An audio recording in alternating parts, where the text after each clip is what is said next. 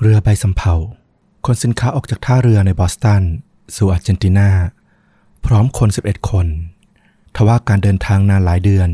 กลับจบลงโดยเวลาเพียง 18 วัน โดยมันไม่เคยไปถึงที่หมาย แต่กลับไปปรากฏตัวที่ท่าเรือในแคนาดา ซึ่งอยู่คนละทิศ ที่น่าสนใจคือบนเรือนั้น เหลือคนเพียง 8 คน นี่คือเรื่องราว คดีฆ่ากลางน้ำที่สะเทือนขวัญที่สุด ในศตวรรษที่ 19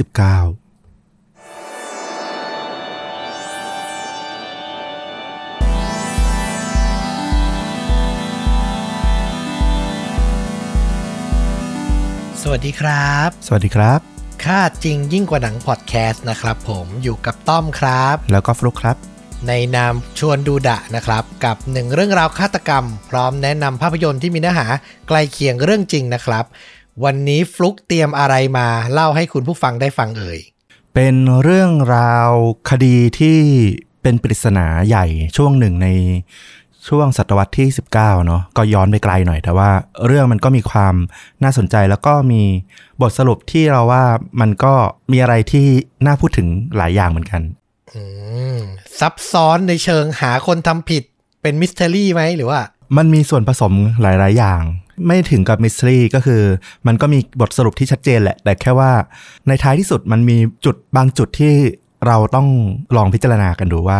ยังไงกันแน่อืมคุณนี่ต้องมาพร้อมบทสรุปที่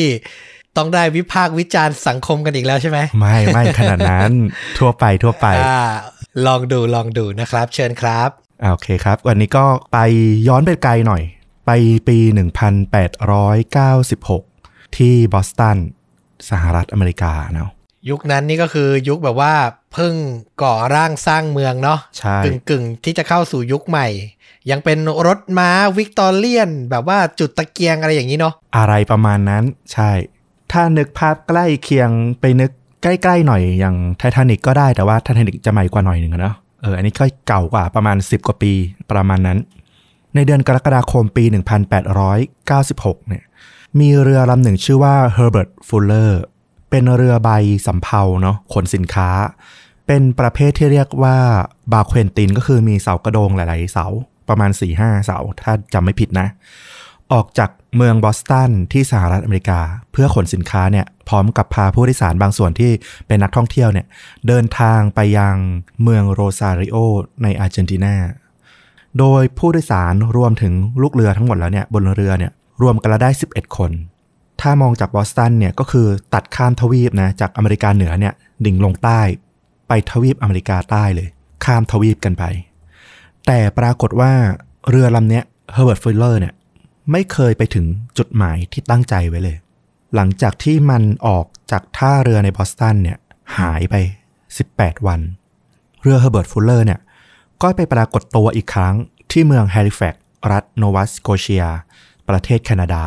ซึ่งถ้าดูตามแผนที่เนี่ยก็คือจากบอสตันเนี่ยขึ้นไปทางตะวันออกเฉียงเหนือ เฉียงขึ้นไปทางขวาเนี่ยประมาณ 700 กว่าไมล์คือไปคนละทิศคนละทางเลย ในวันที่ 21 กรกฎาคม 1896 เนี่ย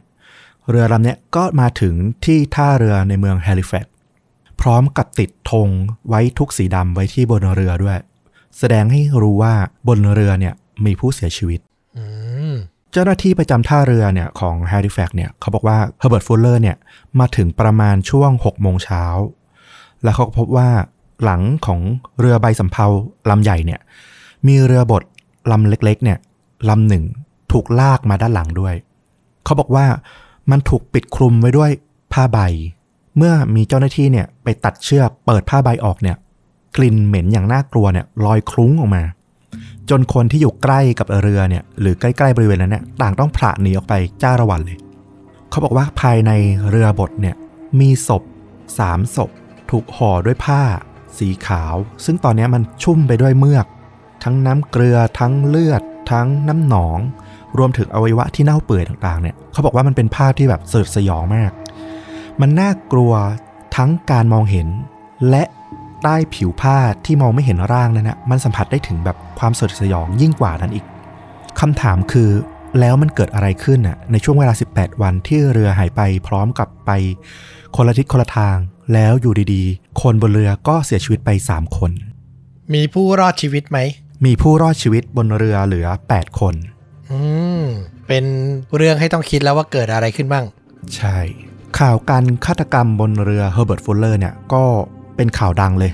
ไปปรากฏบนหน้าหนังสือพิมพ์ ในสหรัฐอเมริกา เป็นร้อยร้อยฉบับเลย แทบในทุกรัฐเนี่ยมีการพูดถึงข่าวนี้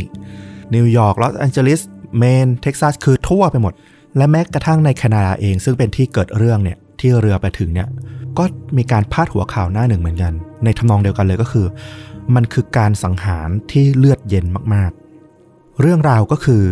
หลังจากที่เรือออกจากท่าเรือในบอสตันไปได้ประมาณ 9 วันเนี่ย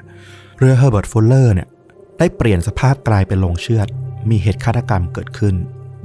ใครบางคนเนี่ยได้ทำการสังหารกัปตันเรือที่จะมีชื่อว่าชาร์ลส์เนชแล้วก็ภรรยาของเขาที่ชื่อว่าลอร่า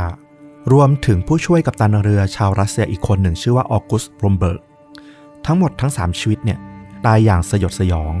ด้วยการถูกขวานจาม เขาบอกว่าเหตุการณ์การฆาตกรรมเนี่ยมัน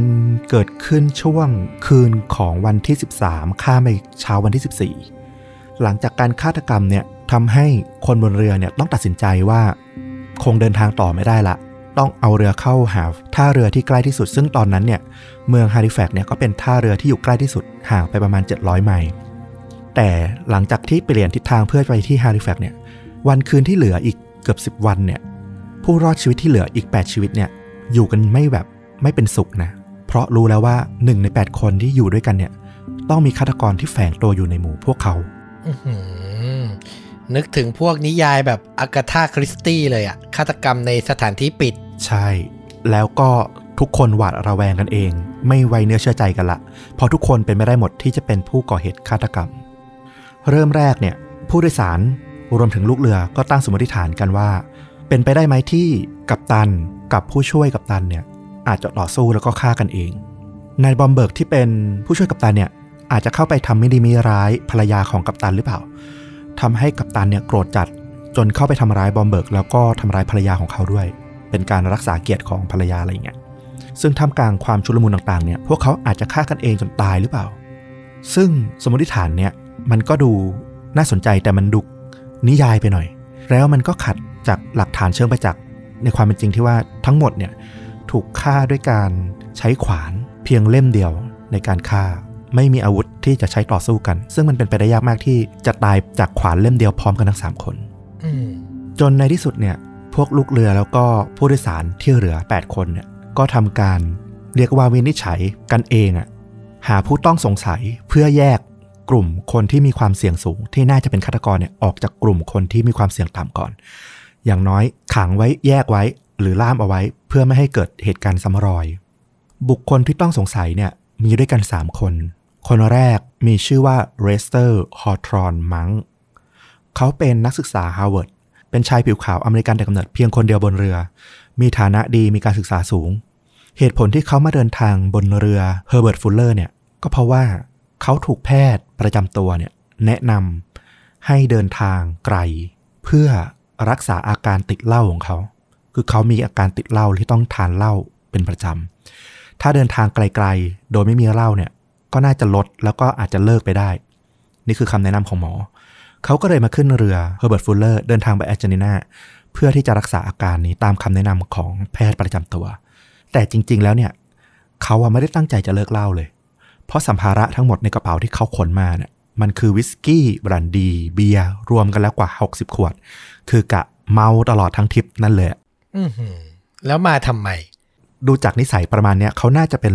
ลูกคนรวยที่ถูกสปอยอะ่ะ เออ แล้วพ่อคงสั่งว่า เออ ไปรักษาอาการซะมันไม่ดีละ ติดเหล้าขนาดเนี้ยมันไม่เป็นอันเรียนอันทำงานละ ก็คงถูกสั่งมา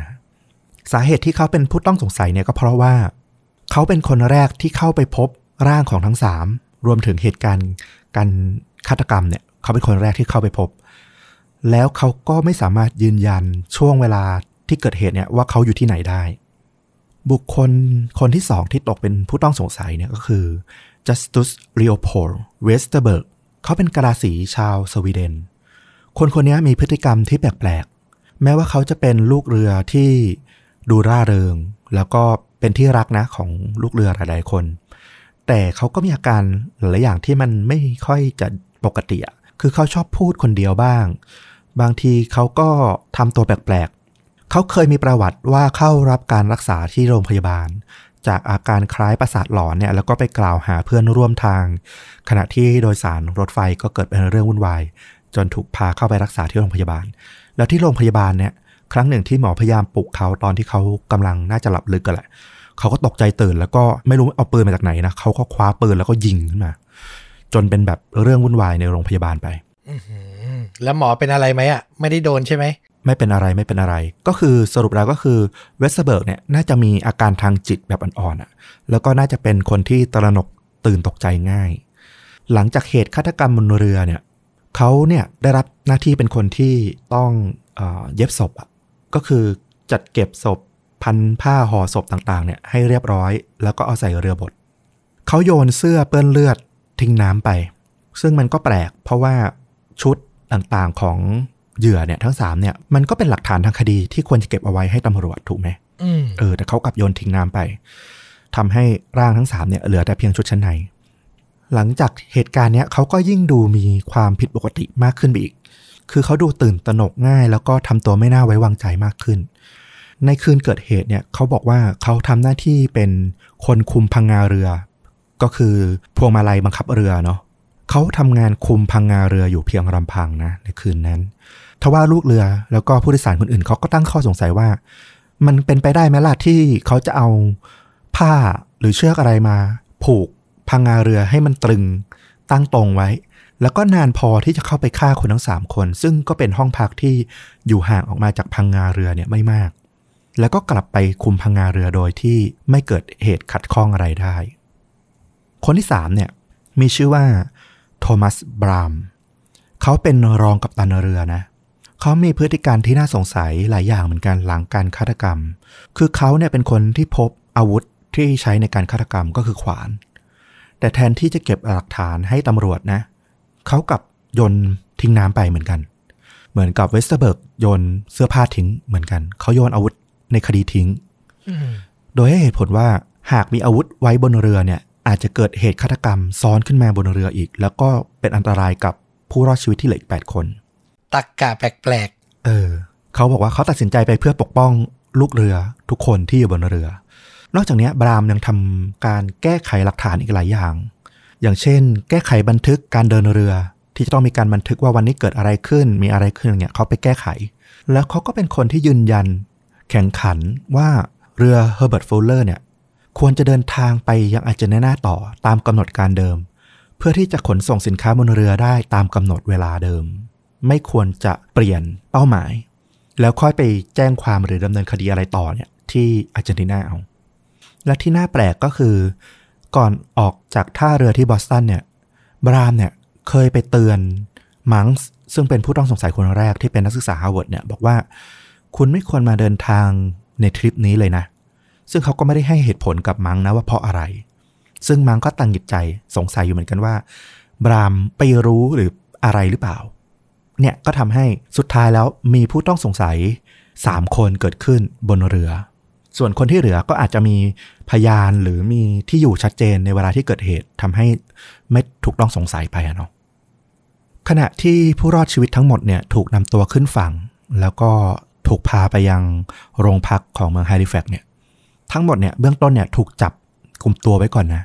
ยังไม่สามารถยืนยันได้ว่าใครกันแน่ที่เป็นฆาตกรก็ต้องสงสัยทั้งหมดไว้ก่อน โดยที่ตัวเวสเทอร์เบิร์กแล้วก็ตัวบรามเนี่ยถูกจับขังแยกไว้คนละห้อง ซึ่งก่อนหน้านี้เนี่ยทั้งเวสเทอร์เบิร์กทั้งบรามแล้วก็ทั้งมังเนี่ยก็ถูกขังแยกไว้บนเรือก่อนแล้วนะ โดยเวสเทอร์เบิร์กกับบรามเนี่ย ด้วยความที่เป็นลูกเรือ เขาก็เลยจับล่ามโซ่ไว้ที่กับเสากระโดงเรือ ส่วนมังเนี่ยด้วยความที่เป็นชนชั้นสูงเป็นผู้ดีอะเนาะแม้จะถูกต้องสงสัยก็ตามก็ถูกแยกขังไว้บนเรือเฉยๆไม่ได้ถูกล่าม อย่างไรก็ตามเนี่ยแม้เวสเทอร์เบิร์กแล้วก็บรามเนี่ยจะถูกจับขังแยกในห้องขัง เมื่อมาถึงโรงพักเนี่ย แต่มังเนี่ยกลับถูกขังถูกกักตัวไว้เฉพาะที่ที่อื่น ด้วยฐานะของเขาด้วยชาติตระกูลของเขาด้วย เขาถูกกักตัวไว้ที่สำนักงานตำรวจแห่งชาติของเมืองแฮลิแฟกซ์เนาะๆก็คืออยู่บนเรือเนี่ยก็ถูกแยก เพราะว่าเป็นไฮโซอยู่แล้ว ขึ้นมาบนฝั่งก็ยังถูกแยกอีก ใช่ถูกต้อง โดยที่เขาเนี่ยก็จะมีตำรวจเนี่ยคอยคุ้มกันให้อีกทีหนึ่งนะ นอกจากนี้เนี่ยเขายังได้รับอภิสิทธิ์ในการที่จะส่งโทรเลขไปหาคุณพ่อของเขา ซึ่งเป็นคนที่เป็นเศรษฐีที่ร่ำรวยอยู่ในบอสตันให้แบบเดินทางมาช่วยเหลือ ตั้งทนายมาช่วยวางกันเถอะ คือได้รับอภิสิทธิ์เยอะมาก หลังจากที่ตำรวจทำการสอบสวนเนี่ย ตัวมังเนี่ยก็ให้การว่าเขาเนี่ยได้ร่วมทานดินเนอร์ ดื่มเหล้ากับกับตันเรือ แล้วก็ลูกเรือต่างๆ ผู้โดยสารคนอื่นๆเนี่ยในค่ำคืนของวันที่ 13 แล้วก็พลอยหลับไป ในช่วงประมาณ5้าทุ่มของคืนวันที่ 13 กรกฎาคมเนี่ยไปถึงประมาณตีหนึ่งของวันที่ 14 ก็คือต่อกันเลยเนี่ยเขาก็ตื่นขึ้นมา เพราะได้ยินเสียงกรีดร้อง เขาบอกว่าตอนแรกเขาคิดว่าเขาฝันไป แต่ว่าไม่อีกไม่กี่วินาที หลังจากนั้นเนี่ยเขาก็ได้ยินเสียงกรีดร้อง ดังซ้ำขึ้นมาอีก เขาบอกว่าผมรู้ว่ามันคือสัญญาณขอความช่วยเหลือ เสียงขอความช่วยเหลือจากคุณนายเนชคุณรอล่าเขาคว้าปืนพกไป วิ่งเข้าไปในห้องพักของกัปตัน เพื่อดูว่าเกิดอะไรขึ้น เขาบอกว่าเขาผ่านห้องแผนที่ของกัปตันเนี่ย ตอนนั้นไฟกำลังลุกไหม้อยู่ แล้วก็เห็นร่างของกัปตันเนี่ย นอนเสียชีวิตอยู่บนพื้น เขาได้ยินเสียงของคนสองคนเนี่ยวิ่งขึ้นไปบนดาดฟ้าเรือ เขาก็เลยรีบวิ่งตามไป เขาบอกว่าที่นั่นน่ะเขาเห็นชายสองคนเนี่ยถือท่อนไม้อยู่ในมือ แล้วก็มีท่าทีที่แบบคุกคาม เขาก็เลยเล็งปืนไปที่ทั้งสองคนนั้น แล้วก็ถามว่าใครเป็นคนลงมือฆ่า ชายคนแรกบอกว่าเขาอะไม่รู้ว่าใครฆ่า ส่วนชายคนเนี่ยนิ่งเงียบ แล้วก็เหมือนพยายามบอกว่าอีกคนเป็นคนฆ่า ชายสองคนนั้นนะที่สุดแล้วก็คือเวสเตอร์เบิร์กซึ่งอยู่ตรงตำแหน่งพังงาเรือ ซึ่งเป็นจุดที่เขาวิ่งไปพบ แล้วก็รองกัปตันเรือ ซึ่งก็คือบรามเนี่ยนั่นเอง อันนี้คือคำให้การของมังนะ แต่ทันทีที่มังมีคำให้การนี้ออกไปอะจากสื่อมวลชนนะเนาะไปลงข่าวกัน เพราะว่าคดีนี้เป็นคดีที่ทุกคนแบบสนใจมาก มันดูมีปริศนา มันดูมีความเป็นนิยายสอบสวน อย่างที่ต้อมบอกเลย มันให้กลิ่นแบบนิยายสอบสนมากทุกคนอยากมีส่วนร่วม อยากรู้ อยากสืบสวน อยากร่วมคิดว่าใครกันแน่ที่เป็นฆาตกร มันก็มีการตั้งคำถามเกิดขึ้นเหมือนกันว่าคำให้การของมังเนี่ยมันดูแปลกๆหนึ่งคือเขาบอกว่าเขาเนี่ยหลับลึกมาก จนกระทั่งได้ยินเสียงกรีดร้องของลอร่าซึ่งเป็นศพที่สองหรือ 3 ตามที่เขาบอกว่าเขาไปเจอร่างของตันแล้ว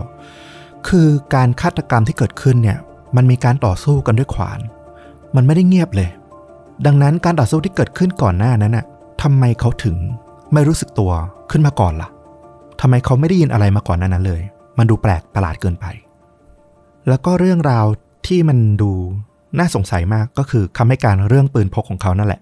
เพราะว่าเอาจริง ๆ แล้วเนี่ย มังอะไม่ได้มีปืนพกแบบที่เขาอ้างอะเนาะ มันทำให้คำให้การอื่น ๆ ต่าง ๆ ที่เขาพูดออกมา มันดูแบบ มันดูความน่าเชื่อถือก็เลยตกลงไปด้วย อีกหนึ่งอย่างก็คือเขาเป็นคนติดเหล้าแล้วระหว่างที่เกิดเหตุฆาตกรรมเนี่ยเขาก็เพิ่งอาจจะยังไม่สั่งเมาดีด้วยคำให้การของเขามันน่าเชื่อถือขนาดไหนไม่มีใครบอกได้ แต่ท้ายที่สุดแล้วเนี่ย เมื่อตำรวจทำการสอบสวนไปเนี่ยเขาก็เลยตัดมังออกจากผู้ต้องสงสัย เพราะว่าข้อสงสัยที่มีต่อตัวมังเนี่ยมันอ่อนเกินไป แล้วอาจจะด้วยฐานะของเขารวมถึงการมีทนายมาช่วยต่อสู้ให้การอะไรด้วยเนี่ยทำให้แบบ เขาหมดจากการเป็นผู้ต้องสงสัยง่ายขึ้น อันนี้ก็น่าเป็นไปได้เหมือนกัน มาถึงคำให้การของเวสเตอร์เบิร์กกะลาสีเรือเนาะเขาก็ให้ข้อมูลหนึ่งที่น่าสนใจเหมือนกันว่าเขาเนี่ยไม่สามารถผละออกไปจากพังงาเรือได้หรอก เพราะว่าในช่วงที่เกิดเหตุเนี่ย มันมีคลื่นลมแรง แค่เขาผละออกจากพังงาเรือสักประเดี๋ยวเนี่ย เรือก็อาจจะเซหรือพลิกได้ ซึ่งตรงนี้ก็มีคำให้การจากกะลาสีเรือคนอื่นๆเนาะ ที่ไม่ได้เกี่ยวข้องกับคดีนี้ก็มาเป็นพยานเสริมให้ข้อมูลว่าเออ มันก็จริง มันถูกต้องตามที่เวสเตอร์เบิร์กบอก ก็คือถ้าลมแรงมากเนี่ย มันไม่สามารถที่จะผละออกจากพังงาเรือได้ แต่ก็อย่างที่ลูกเรือตั้งข้อสงสัยไปก่อนนะว่าเขาอะอาจจะผูกพังงาเรือตรึงให้ให้นิ่งไว้ได้หรือเปล่า เออ ตรงเนี้ยก็ทำให้ตำรวจก็เลยยังไม่ตัดเขาออกจากข้อสงสัยเสียทีเดียว แต่เวสเตอร์เบิร์กเนี่ยก็ให้การเพิ่มอีกหนึ่งอย่างที่ทำให้ตำรวจเนี่ยต้องสนใจมากขึ้น ก็คือเขาบอกว่า เขาว่าเห็นรองกัปตันบรามเนี่ยกำลังทุบตีใครบางคนอยู่ในห้องพัก ซึ่งภายหลังเนี่ยก็พบว่ามันก็คือห้องพักของกัปตันแล้วก็ภรรยาที่ได้เสียชีวิตไปนั่นแหละ ซึ่งเขาบอกว่าสิ่งที่เขาเห็นเนี่ยทำให้เขารู้สึกหวาดกลัวมาก ยิ่งเขาเป็นคนที่ตื่นตระหนกง่าย มีอาการทางจิตอยู่แล้วเนี่ย เขาบอกเขาไม่กล้าพูดกับใคร ไม่กล้าบอกใครเลย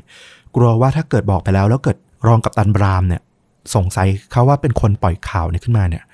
เขาจะเป็นอันตรายหรือเปล่า เพราะมันอยู่บนเรือหน้าน้ำเปิดอะเป็นสิบวันอะจะเกิดอะไรขึ้นก็ได้ อย่างที่บอกว่าเหตุการณ์ที่เกิดขึ้นบนเรือในทะเลอะใครตายแล้วทิ้งศพลงน้ำเนี่ยคือจบมันหาหลักฐานหาอะไรมา พิสูจน์อีกไม่ได้เลย เขาก็เลยบอกว่าเขาไม่กล้าบอกใครเลย จนกระทั่งมาขึ้นฝั่งเนี่ย ถึงกล้ามาบอกกับตำรวจในเรื่องที่เขาเห็น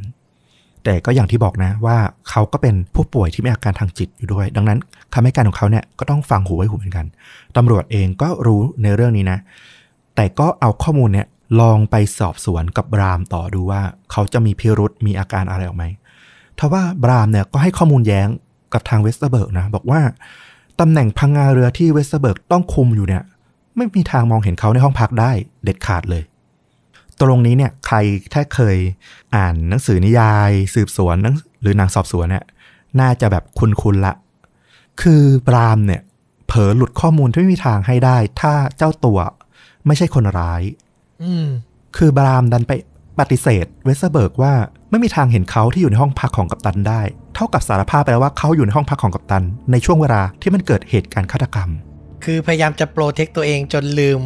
ว่าเป็นการเผยบางอย่างออกมาเนาะใช่ ซึ่งตำรวจเองก็ตกใจนะที่แบบเอ้า อยู่ดีๆก็สารภาพอย่างนี้เลยเหรอ เพราะการนั้นเนี่ยเขาไม่เคยบอกเลยว่าเขาอยู่ในห้องพักกับตัน เออ พอมีการสืบประวัติย้อนหลังของตัวบรามไปเนี่ย ก็เลยไปพบว่าบรามเองเนี่ยมีคดีติดตัวหลายคดีเลยนะ ซึ่งมันก็เป็นเคสที่เกิดขึ้นคล้ายๆกัน ก็คือเขาเนี่ยลักลอบขนสินค้าขึ้นเรือ เพื่อเอาไปขายเอง บางทีก็ยักยอกสินค้าที่ขนมาเนี่ย เอาไปขายต่อ หนักข้อเข้าเนี่ยมีถึงขั้นเอาเรือทั้งลำเนี่ยเอาไปขาย แล้วก็ไปอ้างกับเจ้าของเรือในภายหลังว่า เออ เรือเจอพายุแล้วก็จมลงไปละ หายไป เขาเนี่ยทำแบบเนี้ย จนเคยถูกไล่ออกมาแล้วอย่างน้อยถึงสองครั้งทีเดียวอืมเมื่อข่าวออกไปว่าตำรวจเนี่ย ระบุได้แล้วว่าผู้ต้องสงสัยหลักตอนเนี้ย ที่น่าจะเป็นฆาตกรเนี่ย มีเพียงคนเดียวละ นั่นก็คือบราม ก็เริ่มมีพยานที่รู้จักบรามเนี่ยมาให้การกับตำรวจมากขึ้น พยานคนหนึ่งเนี่ยอ้างว่าเขาเคยเดินทางร่วมกับบรามเนี่ยมาครั้งหนึ่ง แล้วตอนนั้นเนี่ยบรามก็เสนอให้เขาเนี่ยช่วยกันฆ่ากัปตัน เพื่อขโมยสินค้าแล้วก็ขโมยเรือ แต่ว่าพยานคนเนี้ยตอนนั้นปฏิเสธไป แล้วเขาก็บอกว่าเขารู้ว่าบรามเนี่ยยังไปทาบทามไปเสนอเรื่องเนี้ยกับคนอื่นต่ออีกอืมซึ่งตรงเนี้ยมันก็ดูแบบมีแรงจูงใจอะไรชัดเจนหมดแล้วนะคณะลูกขุนก็ทำการพิจารณาคดีไม่ได้ยากมากนะ มารอบนี้เพราะว่า 1. ตัวผู้ต้องสงสัยหรือบรามเองเนี่ยก็เผลอหลุดข้อมูล เผลอหลุดสารภาพมาเอง แล้วก็มีพยานหลายอย่างที่บ่งชี้ได้ว่า เออเขาน่าจะเป็นผู้ต้องสงสัยหลัก คือเป็นฆาตกรโดยจริง คณะลูกขุนเนี่ยก็พิจารณาแล้วก็เลยมีคำสั่งตัดสิน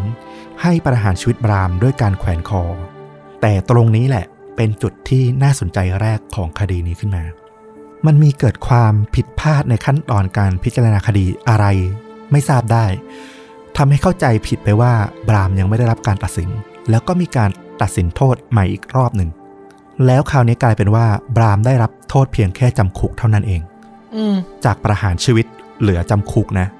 แล้วก็ไม่ได้จำคุกตลอดชีวิตด้วยนะ ก็คือจำคุกช่วงระยะเวลาหนึ่งเป็น10ปีอะเออ แล้วเขาก็เข้าเรือนจำถูกกักขังในปี 1898 ซึ่งคดีเนี่ยก็แบบเป็นเรื่องที่อื้อฉาวอย่างมากในตอนนั้นเหมือนกันว่าแบบ มันเกิดเหตุการณ์ผิดพลาดในการตัดสินได้ยังไง ซึ่งเราไม่แน่ใจว่าถ้ามันมีการตัดสินซ้อนขึ้นมาอย่างเงี้ย ปกติแล้วเขามีแนวทางในการตัดสินหมายถึงว่ายึดคำตัดสินไหนเป็นหลักอะเนาะแต่เราก็เข้าใจว่า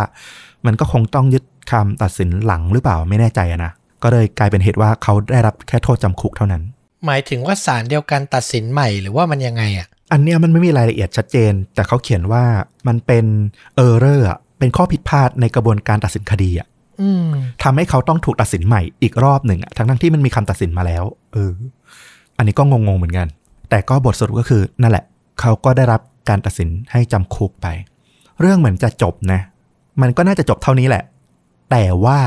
มันมีจุดที่น่าสนใจอันที่สองเนี่ย ที่อยากเอามาร่วมกันถกต่อไปอีกว่า หลังจากนั้นน่ะคดีเนี่ยมันก็เป็นคดีดังอะเนาะที่ทุกคนก็แบบสนใจสงสัย ในช่วงปี 1900 1898 ก็คือ 1900 ประมาณนั้น ทุกคนก็รู้จักคดีนี้ดี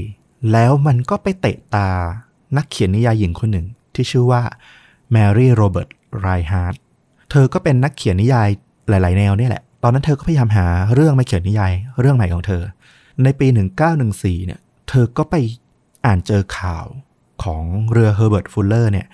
แล้วก็เกิดแบบหลงใหลอย่างมาก มันมีความลึกลับน่าสนใจ มันดูมีกลิ่นของนิยายแบบสืบสวนสอบสวนคลาสสิกอะเนาะ เธอก็เลยเอาเรื่องเนี่ยมาเขียนเป็นนิยายชื่อเรื่อง The After House House น่าจะเป็นแบบเรือนจำอะโดยเปลี่ยน setting อะจากเรือใบสำเภาเฮอร์เบิร์ตฟูลเลอร์เนี่ย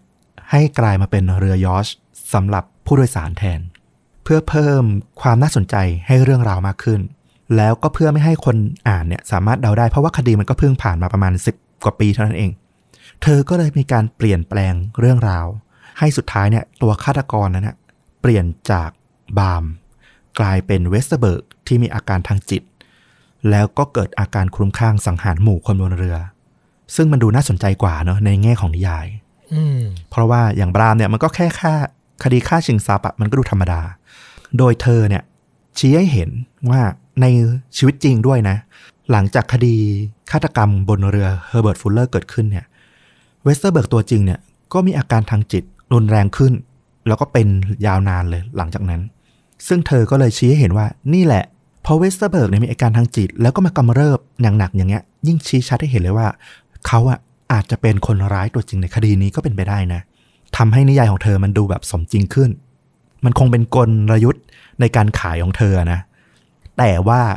คนที่ไม่เข้าใจการตลาดอะมันก็มี ซึ่งหนึ่งในแฟนนิยายของเธอเนี่ย คนหนึ่ง เออต้องบอกก่อนว่าหนังสือนิยายเรื่อง The After House ของไรฮาร์ดเนี่ย ขายดิบขายดีมาก แล้วแฟนนิยายคนหนึ่งของเธอเนี่ยก็คือ อดีตประธานาธิบดีทีโอดอร์ รูสเวลต์อืมเขาอ่านแล้วเขาก็เชื่อ เขาเชื่อตามสมมติฐานในนิยายของไรฮาร์ดเลยนะ จนกระทั่งเขาเนี่ยออกโรงเลยนะ ไปกล่อม ไปล็อบบี้ ประธานาธิบดีในขณะนั้นคือวูดโรวิลสันซึ่งเป็นประธานาธิบดีในช่วงปี 1913 ยาวไปเนี่ยก็คืออยู่ในช่วงที่นิยายออกมาพอดี ไปกล่อมให้วิลสันเนี่ยปล่อยตัวบรามซึ่งกำลังถูกขังคุกอยู่ จริง ๆ บรามเนี่ย ก็ได้รับคำตัดสินให้ปล่อยตัวในปี 1913 ไปละ ที่เรือนจำจอร์เจีย แต่ว่าด้วยประวัติอาชญากรรมอย่างที่บอกอะเขาก่อมาหลายคดีไม่ใช่แค่คดีนี้ทำให้เขาต้องถูกโทษจำคุกต่อ ซึ่งสุดท้ายเนี่ยประธานาธิบดีวิลสันก็เลยออกอภัยโทษให้กับบรามในปี 1919 ซึ่งมันก็มีข้อดีหนึ่งอย่างคือ ต้องบอกว่าวิลสันเองก็อาจจะด้วยอารมณ์เกรงใจอดีตประธานาธิบดีเนาะ คือสหรัฐอเมริกาเขาก็ เกรงใจอดีตประธานาธิบดีเนี่ยเหมือนอันหนึ่งเป็นประธานาธิบดีด้วยเหมือนกันอะดังนั้นแบบโรสเวลล์ซึ่งเป็นแบบตำนานคนหนึ่งของอเมริกา ถึงกับออกโรงมาแบบบอกอะเขาก็คงเกรงใจด้วยระดับหนึ่ง แต่ครั้นจะให้แบบโห ให้กลับคำตัดสินมันก็ดูแบบใช้อำนาจเกินเลยไปเยอะอะเขาก็เลยออกอภัยโทษให้ในปี 1919 แทน เพื่อที่จะไม่ต้องระบุว่าบรามเป็นผู้บริสุทธิ์ในคดีที่ก่อด้วย ก็คือให้ยืนยันว่ามีความผิดแต่ได้รับอภัยโทษนั่นเอง สุดท้ายเนี่ยบรามก็ใช้ชีวิตที่เหลือของเขาเนี่ยเป็นนักธุรกิจอยู่ในรัฐจอร์เจียจนกระทั่งจบชีวิตของเขา ตรงเนี้ยเป็นเรื่องที่แบบเออ คือเรื่องฆาตกรรมปริศนามันก็อันหนึ่งแล้วนะ เรื่องคำตัดสินของบรามที่มันเกิด error แล้วมันก็ถูกลดโทษมาแบบเป็นการได้เปรียบกับผู้ก่อคดีก็อันหนึ่งแล้วนะ จนมาถึงแบบเรื่องราวของคดีฆาตกรรมทั้งหมดที่มันถูก เอามาเปลี่ยนแปลงผ่านนิยายผ่านสื่อบันเทิงแล้วดันมีคนหลงเชื่อจนเอาไปแบบชี้เป็นจริงเป็นจังเนี่ยจนฆาตกรตัวจริงได้รับการลดโทษลงมา จนได้รับการปล่อยตัวเนี่ยมันก็เป็นอีกเรื่องหนึ่งที่แบบโอ้โห มันเกิดการพลิกไปพลิกมาของเรื่องราวเนี่ยหลายครั้งมากจนแบบเออเราก็เอาอยากเอามาถ่ายทอดแล้วก็ลองเอามาแลกเปลี่ยนกันว่า เออ คิดเห็นยังไงกันบ้าง ต้องบอกว่า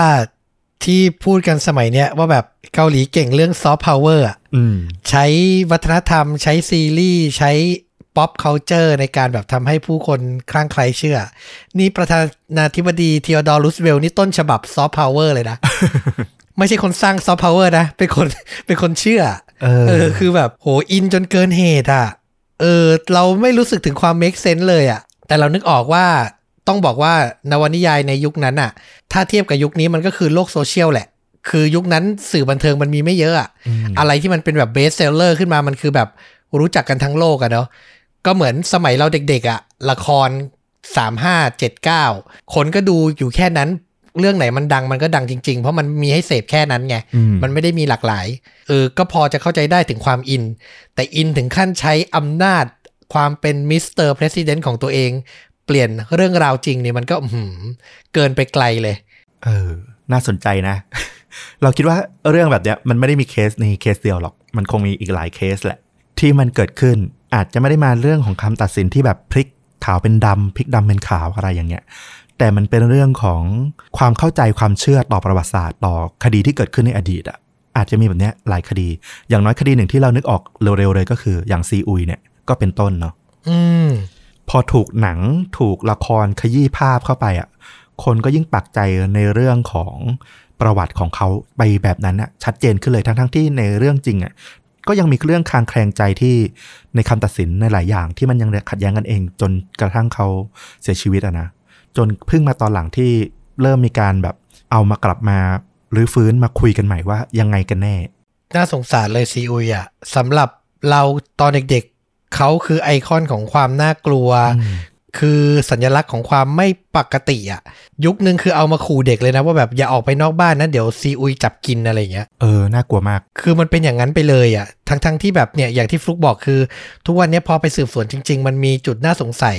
แล้วก็มีคนแบบว่าอยากคืนความเป็นธรรมให้เขามากมายเนาะอืมเออและแถมเรายังแบบมาดองศพเขาเพื่อศึกษา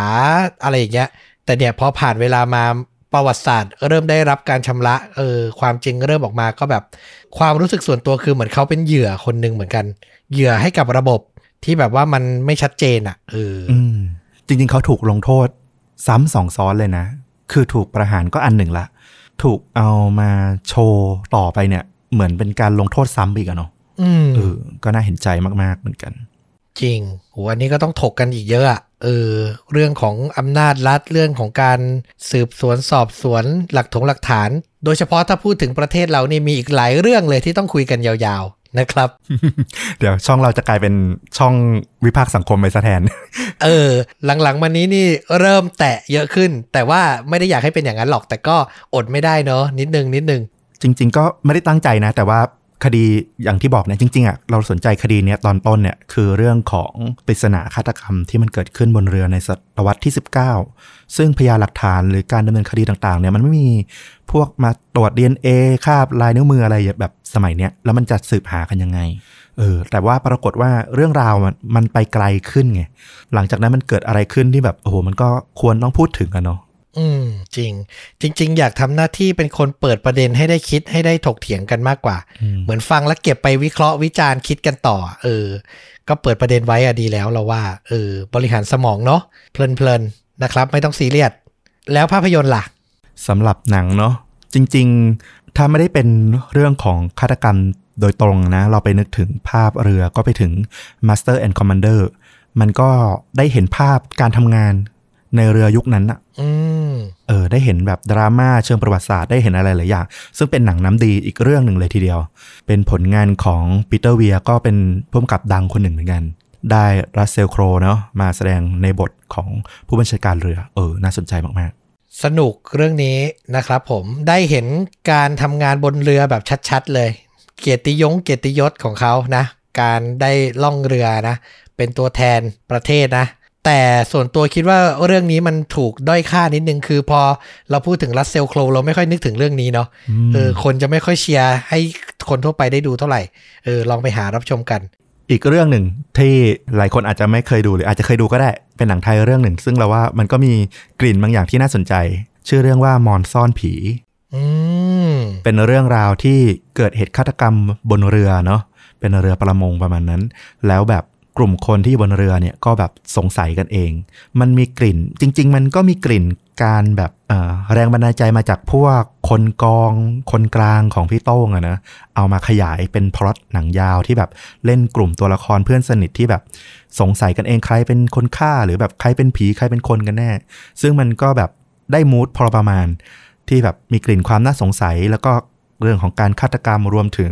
มีมุกตลกบ้างเหมือนกัน เออ สนับสนุนหนังไทยบ้างเผอิญเรื่องนี้มีเพื่อนที่เรียนรุ่นเดียวกับเราแล้วก็ต้อมเนี่ยเป็นคนเขียนบทด้วย ตอนนั้นเราก็ไปดูตั้งแต่ในโรงด้วย อืมอืมคือหน้าหนังมันดูเป็นหนังผีปนตลกอืมที่แบบว่าดูเอาสนุกอะไรอย่างเงี้ยเออ แต่จริง ๆ มันแอบซ่อนนัยยะบางอย่างไว้เหมือนกัน จริง ๆ ก็ถือว่าเป็นหนังที่โอเคนะ หนังมาตรฐานดีเรื่องหนึ่งนะ ในยุคของไฟสตาร์ซึ่งตอนหลัง ๆ ไม่ค่อยได้สร้างหนังไทยละ เรื่องนี้ก็เป็นอีกเรื่องหนึ่งที่แบบ เราว่าก็ underrate ไปหน่อยก็คือคนมองข้ามมากไปหน่อย มันก็มีหลาย ๆ มุมที่น่าสนใจจริง ๆสำหรับเรื่องนี้ อืมก็ต้องบอกว่าหน้าหนังตอนที่โปรโมทมันก็คือนั่นแหละอย่างที่ฟลุกบอกมันออกมาแบบเหมือนซ้ำในสี่แพร่งห้าแพร่งคนกองอะไรอย่างเงี้ยอ่าเออแล้วพอมันไม่ได้แปะต้องยอมรับว่าพอมันไม่ได้แปะหัวว่าเป็น GTH อะคนทั่วไปก็รู้สึก ดรอปลงนิดนึงแบบอารมณ์แบบเฮ้ยก๊อปกันออกมาอีกแล้ว เอามาสไตล์นี้อีกแล้วผีปนตลกอะไรอย่างเงี้ยอืมเออแต่จริง ๆ มันมีดีมันมีดีเชียร์เหมือนกันเรื่องนี้ อ่า อยู่บนเรือกันเลยสองเรื่องสองรถอาจจะแบบไม่ได้แบบฆาตกรรมจ๋าๆเหมือนเรื่องที่เล่าไปแต่feeling น่าจะได้เออเราว่านะครับผม อ่า นี่แหละก็คือฆ่าจริงยิ่งกว่าหนังใน episode นี้นะครับ ขอบคุณคุณผู้ฟังทุกท่าน วันนี้ทะลุ 40,000 sub แล้วนะใน YouTube ของเราอ่า ขอบคุณมาก ๆ ถือว่าได้ฉลองวันเกิดให้ต้อมไปด้วยเลย ในเดือนนี้ ใช่ วันเกิดผมเพิ่งผ่านไปยังไม่ถึงสัปดาห์เลยนะครับ เป็นของขวัญที่ดีมากๆ ฟลุกมีอะไรจะบอกคุณผู้ฟังไหม ก็สิ้นปีนี้ขอห้าหมื่นนะครับ ไม่ต้องรอถึงวันเกิดผมก็ได้ อีกนานเลย ขอบคุณมากจริง ๆ ครับ ผมไม่คิดเลยจริง ๆ พูดทุกครั้งเลย แล้วก็ยืนยันทุกครั้งว่าไม่คิดจริง ๆ ว่า พอดแคสต์รายการเล็ก ๆ ที่แบบสองคนมานั่งคุยกันไปเรื่อยอย่างเงี้ย จะมีคนติดตามมากขนาดนี้นะครับ แล้วก็ที่โพสต์ขอบคุณไปใน YouTube ว่าครบ 50,000เนี่ย ต้องหาของมาแจกเนี่ย เดี๋ยวเริ่มทำการบ้านแล้วนะอ๋อนี่เตรียมแล้วเตรียมแล้ว ต้องแจกต้องแจกถ้าถึง 50,000 จริง ๆ ยิ่งถ้าถึง 50,000 ก่อนสิ้นปีจริง ๆ นะ ต้องแจกจริง ๆ นะครับ ยินดียินดี โอเค ติดตามกันไปเรื่อย ๆ นะครับ ทุกช่องทาง Facebook YouTube b l o g d i t Spotify และ Apple Podcast ได้ทุกตอนทุกช่องทางเลยนะครับ วันนี้ต้อมกับฟุกลาไปก่อน สวัสดีครับ สวัสดีครับ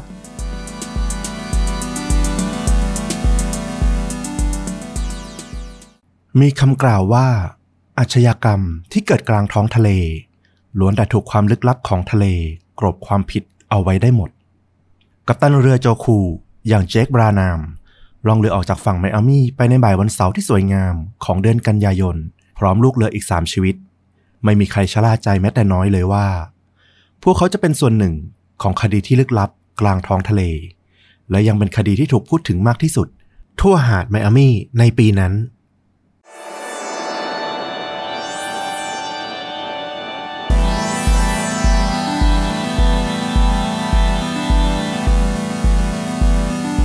สวัสดีครับ สวัสดีครับ ค่าจริงยิ่งกว่าหนังพอดแคสต์นะครับ มาพบกับคุณผู้ฟังทุกท่านอีกแล้วนะครับ อยู่กับผมต้อมครับ แล้วก็ฟลุกครับ วันนี้ก็จะมาเล่าหนึ่งเหตุการณ์ฆาตกรรม พร้อมแนะนำภาพยนตร์ที่พอเราเล่าหรือเรารับฟังเหตุการณ์นั้นๆ แล้วเรานึกถึงนะครับ รับประกันความเข้มข้นเหมือนเดิม เพราะวันนี้เป็นคิวของฟลุกนั่นเอง ประมาณไหนครับวันนี้เอ่อ ก็พยายามหารสชาติใหม่ๆ มาเติมเรื่องเล่าในช anel ของเราอยู่เรื่อยๆสำหรับตอนนี้ก็ไปนั่งคิดว่ามันมีวิธีการฆาตกรรมหลาย ๆ แบบ แต่มันมีฉากการฆาตกรรมบางอย่างที่เราก็ไม่เคยเล่ามาเหมือนกัน นั่นก็คือการฆาตกรรมที่เกิดขึ้น ไม่ได้เกิดขึ้นบนฝั่ง แต่เกิดขึ้นในทะเล หรือมีคดีลึกลับอะไรที่เกิดขึ้นในทะเล ซึ่งมันก็ไปลองเสิร์ชหาดูว่า เอ้ย มันมีอะไรที่น่าสนใจบ้าง ก็ไปเจอคดีหนึ่งที่อเมริกาน่าสนใจเหมือนกัน ก็คือวันนี้นี่จุดเด่นแรกเลยคือโลเคชันถูกไหมใช่ ไม่ให้เป็นการเสียเวลาก็เริ่มต้นได้เลยครับ ก็พาทุกท่านนะครับ ไปยัง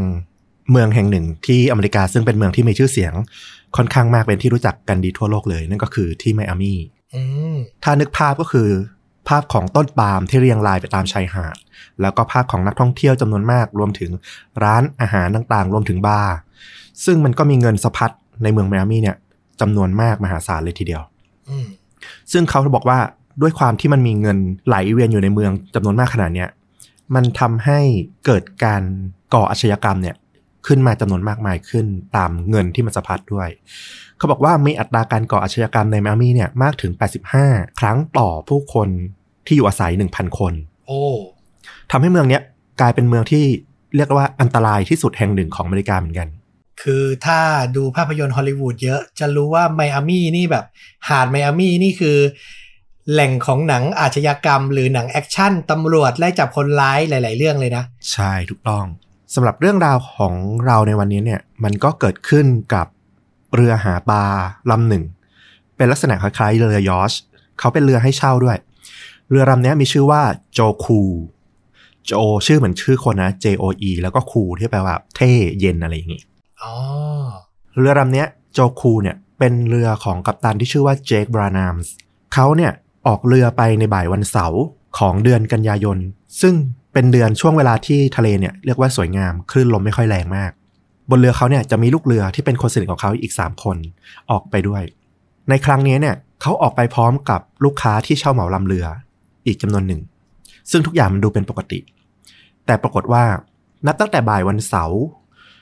ที่ 22 ที่เขาออกไปเนี่ยล่วงเลยมาจนถึงเย็นวันอาทิตย์ที่ 23 กันยายน ปี 2007 เรือโจคูก็ไม่ได้กลับเข้าฝั่งมาอีกเลย ครอบครัวของกัปตันเจคบรานามเนี่ย ก็เริ่มออกอาการอยู่ไม่สุขละ เพราะมันนานเกินไป ก็รีบพยายามติดต่อเอ่อเจ้าหน้าที่ยามฝั่ง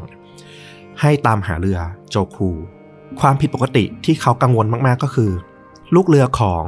กัปตันเจคบรานามเนี่ยหนึ่งใน 3 คนนั่นน่ะคือภรรยาของเขาเอง ชื่อว่าเคลลี่เนี่ย แล้วทั้งคู่เนี่ยได้ทิ้งลูกเอาไว้ที่บ้านอืมซึ่งเป็นลูกสาววัยสองขวบ แล้วก็ลูกชายคนหนึ่งซึ่งเป็นแค่เด็กทารกเท่านั้น การที่เขาหายไปเป็นวันๆเนี่ยมันผิดปกติเกินไป เพราะว่ามันไม่มีทางที่เขาจะทิ้งลูกที่ยังเล็กอยู่กับบ้านนานๆได้ขนาดนี้ ก็คือการออกไปครั้งเนี้ยเขาไม่ได้ไปหาปลา แต่เขาไปเพราะว่ามีคนเหมาเรือเขาไปถูกไหมใช่ ก็เหมือนเรือหาปลาปกติทั่วไปที่แบบว่าเอ่อออกหาปลาเองได้ หรือบางทีถ้ามีคนมาเช่าเพื่อแบบล่องเรือไปท่องเที่ยวตามเกาะต่างๆ ก็เช่าเป็นเหมาลำไปได้อย่างเงี้ย แล้วมันก็ควรเป็นทริปแค่ประมาณแบบอาจจะครึ่งวันหรือไม่กี่ชั่วโมงถูกแล้วก็ต้องต้องกลับมา เพราะเขาก็มีลูกน้อยรออยู่ถูกปะถูกต้อง หน่วยยามฝั่งเนี่ยก็เริ่มออกตามหาเรือโจคูทันที แต่ด้วยความที่ว่าได้รับแจ้งเนี่ยตอนเย็นวันอาทิตย์ละ การออกตามหาท่ามกลางความมืดของท้องทะเลเนี่ย มันค่อนข้างจะตามหาอะไรได้ลำบากอยู่ละ ทั้งการมองเห็นทั้งเรื่องของสภาพอากาศที่ตอนเย็นเนี่ยลมมันจะพัดกระโชกออกถูกไหม เจ้าหน้าที่เนี่ยก็เลย ใช้การสอบถามพยานที่อยู่บนฝั่ง เพื่อหาเบาะแสเพิ่มเติมด้วยว่าเอ่อเรือโจคูที่ออกไปเนี่ยมีใครที่ไปกับเรือบ้าง ซึ่งพยานบนชายฝั่งเนี่ยก็ให้การว่ามีชายสองคนเช่าเหมาลำเรือเพื่อออกไปเที่ยวที่บาฮามัสซึ่งก็เป็นประเทศที่อยู่ลงมาทางใต้ของไมอามี่ไม่ไกลมากนักอืมกว่าพวกหน่วยลาดตระเวนแล้วก็ยามฝั่งเนี่ยจะพบเรือโจคูเนี่ยล่วงมาถึงเช้าวันจันทร์อีกวันหนึ่ง ซึ่งความผิดปกติ ที่พบเนี่ยก็คือว่าเรือถูกจอดลอยเทงเต้งไว้กลางทะเล เมื่อหน่วยยามฝั่งได้ขึ้นไปบนเรือเนี่ย สิ่งที่พบเนี่ยก็ยิ่งน่าประหลาดใจ เพราะว่าบนดาดฟ้าเรือเนี่ย มันเต็มไปด้วยเลือดคราบเลือดของคนทว่ากลับไม่พบใครเลยบนเรือ รวมถึงท้องน้ำรอบๆเรือเนี่ย ในบริเวณที่สายตามาสามารถมองไปเห็นเนี่ย ก็ไม่พบร่องรอยของอะไรทั้งสิ้นเลยคำถามคือ แล้วลูกเรือทั้งหมดรวมถึงกัปตันเรือเนี่ยหายไปไหน น่ากลัวแฮะ ตอนนี้เนี่ยก็เริ่มมีรายละเอียดที่ออกมาถึงผู้คนที่อยู่บนฝั่งแล้วว่า เรือโจคูเนี่ยมีลูกเรือรวมถึงกัปตันเรือเนี่ยประกอบด้วยกัปตันบรานามเจคบรานามเนี่ยอายุ 27 ปี ลูกเรือคนที่หนึ่งคือเคลลี่บรานามเนี่ยภรรยาของเขาอายุ 30 ปี อีกคนหนึ่งคือสกอตต์แกมเบิลเป็นพี่ชายของเขาอายุ 35 ปี แล้วก็เพื่อนของเขาอีกคนหนึ่ง ชื่อซามูเอลไครีอายุ 27 ปี ทั้งหมดเนี่ยคือลูกเรือประจำของเรือโจคู ซึ่งหายสาบสูญไป นักสืบที่ทำการสืบค้นหาเนี่ยก็รู้สึกงงงวย เพราะว่านอกจากลูกเรือที่หายไปแล้วเนี่ยคราบเลือดที่พบบนดาดฟ้าเรือเนี่ยมันก็ชี้ชัดว่ามันต้องเกิดเหตุร้ายอะไรบางอย่างทว่าข้าวของทุกอย่างรวมถึงร่องรอยต่างๆ บนเรือเนี่ยไม่พบความเสียหาย ไม่มีร่องรอยการต่อสู้ หรืออะไรที่สูญหายไปเลยบนเรือ อื ในเวลาต่อมาของวันจันทร์ที่ 24 เจ้าหน้าที่ยามฝั่งซึ่งทำการขับเฮลิคอปเตอร์เนี่ยเพื่อออกตามหาลูกเรือโจคูที่หายไปเนี่ยก็ไปพบแพชูชีพของเรือโจคูลอยอยู่กลางทะเล แต่ปรากฏว่าคนที่เขาพบบนแพชูชีพของเรือโจคูเนี่ยกลับเป็นชายสองคน ซึ่งเป็นลูกค้าที่เช่าเหมาลำเรือออกไปเที่ยว ทั้งคู่มีนามว่าเคอร์บี้โลแกนอาเชอร์วัย 35 ปี แล้วอีกคนหนึ่งก็คือกิลโมซาราโบโซเป็นเด็กหนุ่มอายุ 19 ปีอืมซึ่งทั้งคู่เนี่ยลอยเท้งเต้งอยู่กลางทะเลมาเป็นวันละ และกำลังเผชิญภาวะขาดน้ำอย่างรุนแรงอืมพวกเขาเนี่ยสองคนเนี่ยจะกลายเป็นพยานคู่สุดท้ายที่สามารถช่วยไขคดีปริศนานี้ได้ว่าเกิดอะไรขึ้นบนเรือโจคูกันแน่ แล้วลูกเรือที่เหลืออีก 4 ชีวิตเนี่ยหายสาบสูญไปที่ไหน เจ้าหน้าที่เฮลิคอปเตอร์ที่ช่วยสองคนเนี่ยขึ้นมาบนเฮลิคอปเตอร์เนี่ยก็พยายามถามข้อมูลเบื้องต้น แต่ด้วยเสียงที่เฮลิคอปเตอร์เนี่ยมันดังมากเขาก็เลยเขียนข้อความผ่านกระดาษมา ให้ทางเจ้าหน้าที่อ่าน ข้อความระบุว่าเราถูกปล้น มีคนถูกฆ่าสี่คน เราสองคนถูกทิ้งให้รอด ผู้หญิงคนหนึ่ง ตอนแรกก็รอด แต่เธอได้รับบาดเจ็บมาก แต่นั่นก็ครั้งสุดท้ายที่เห็นเธอคือเมื่อสองวันก่อน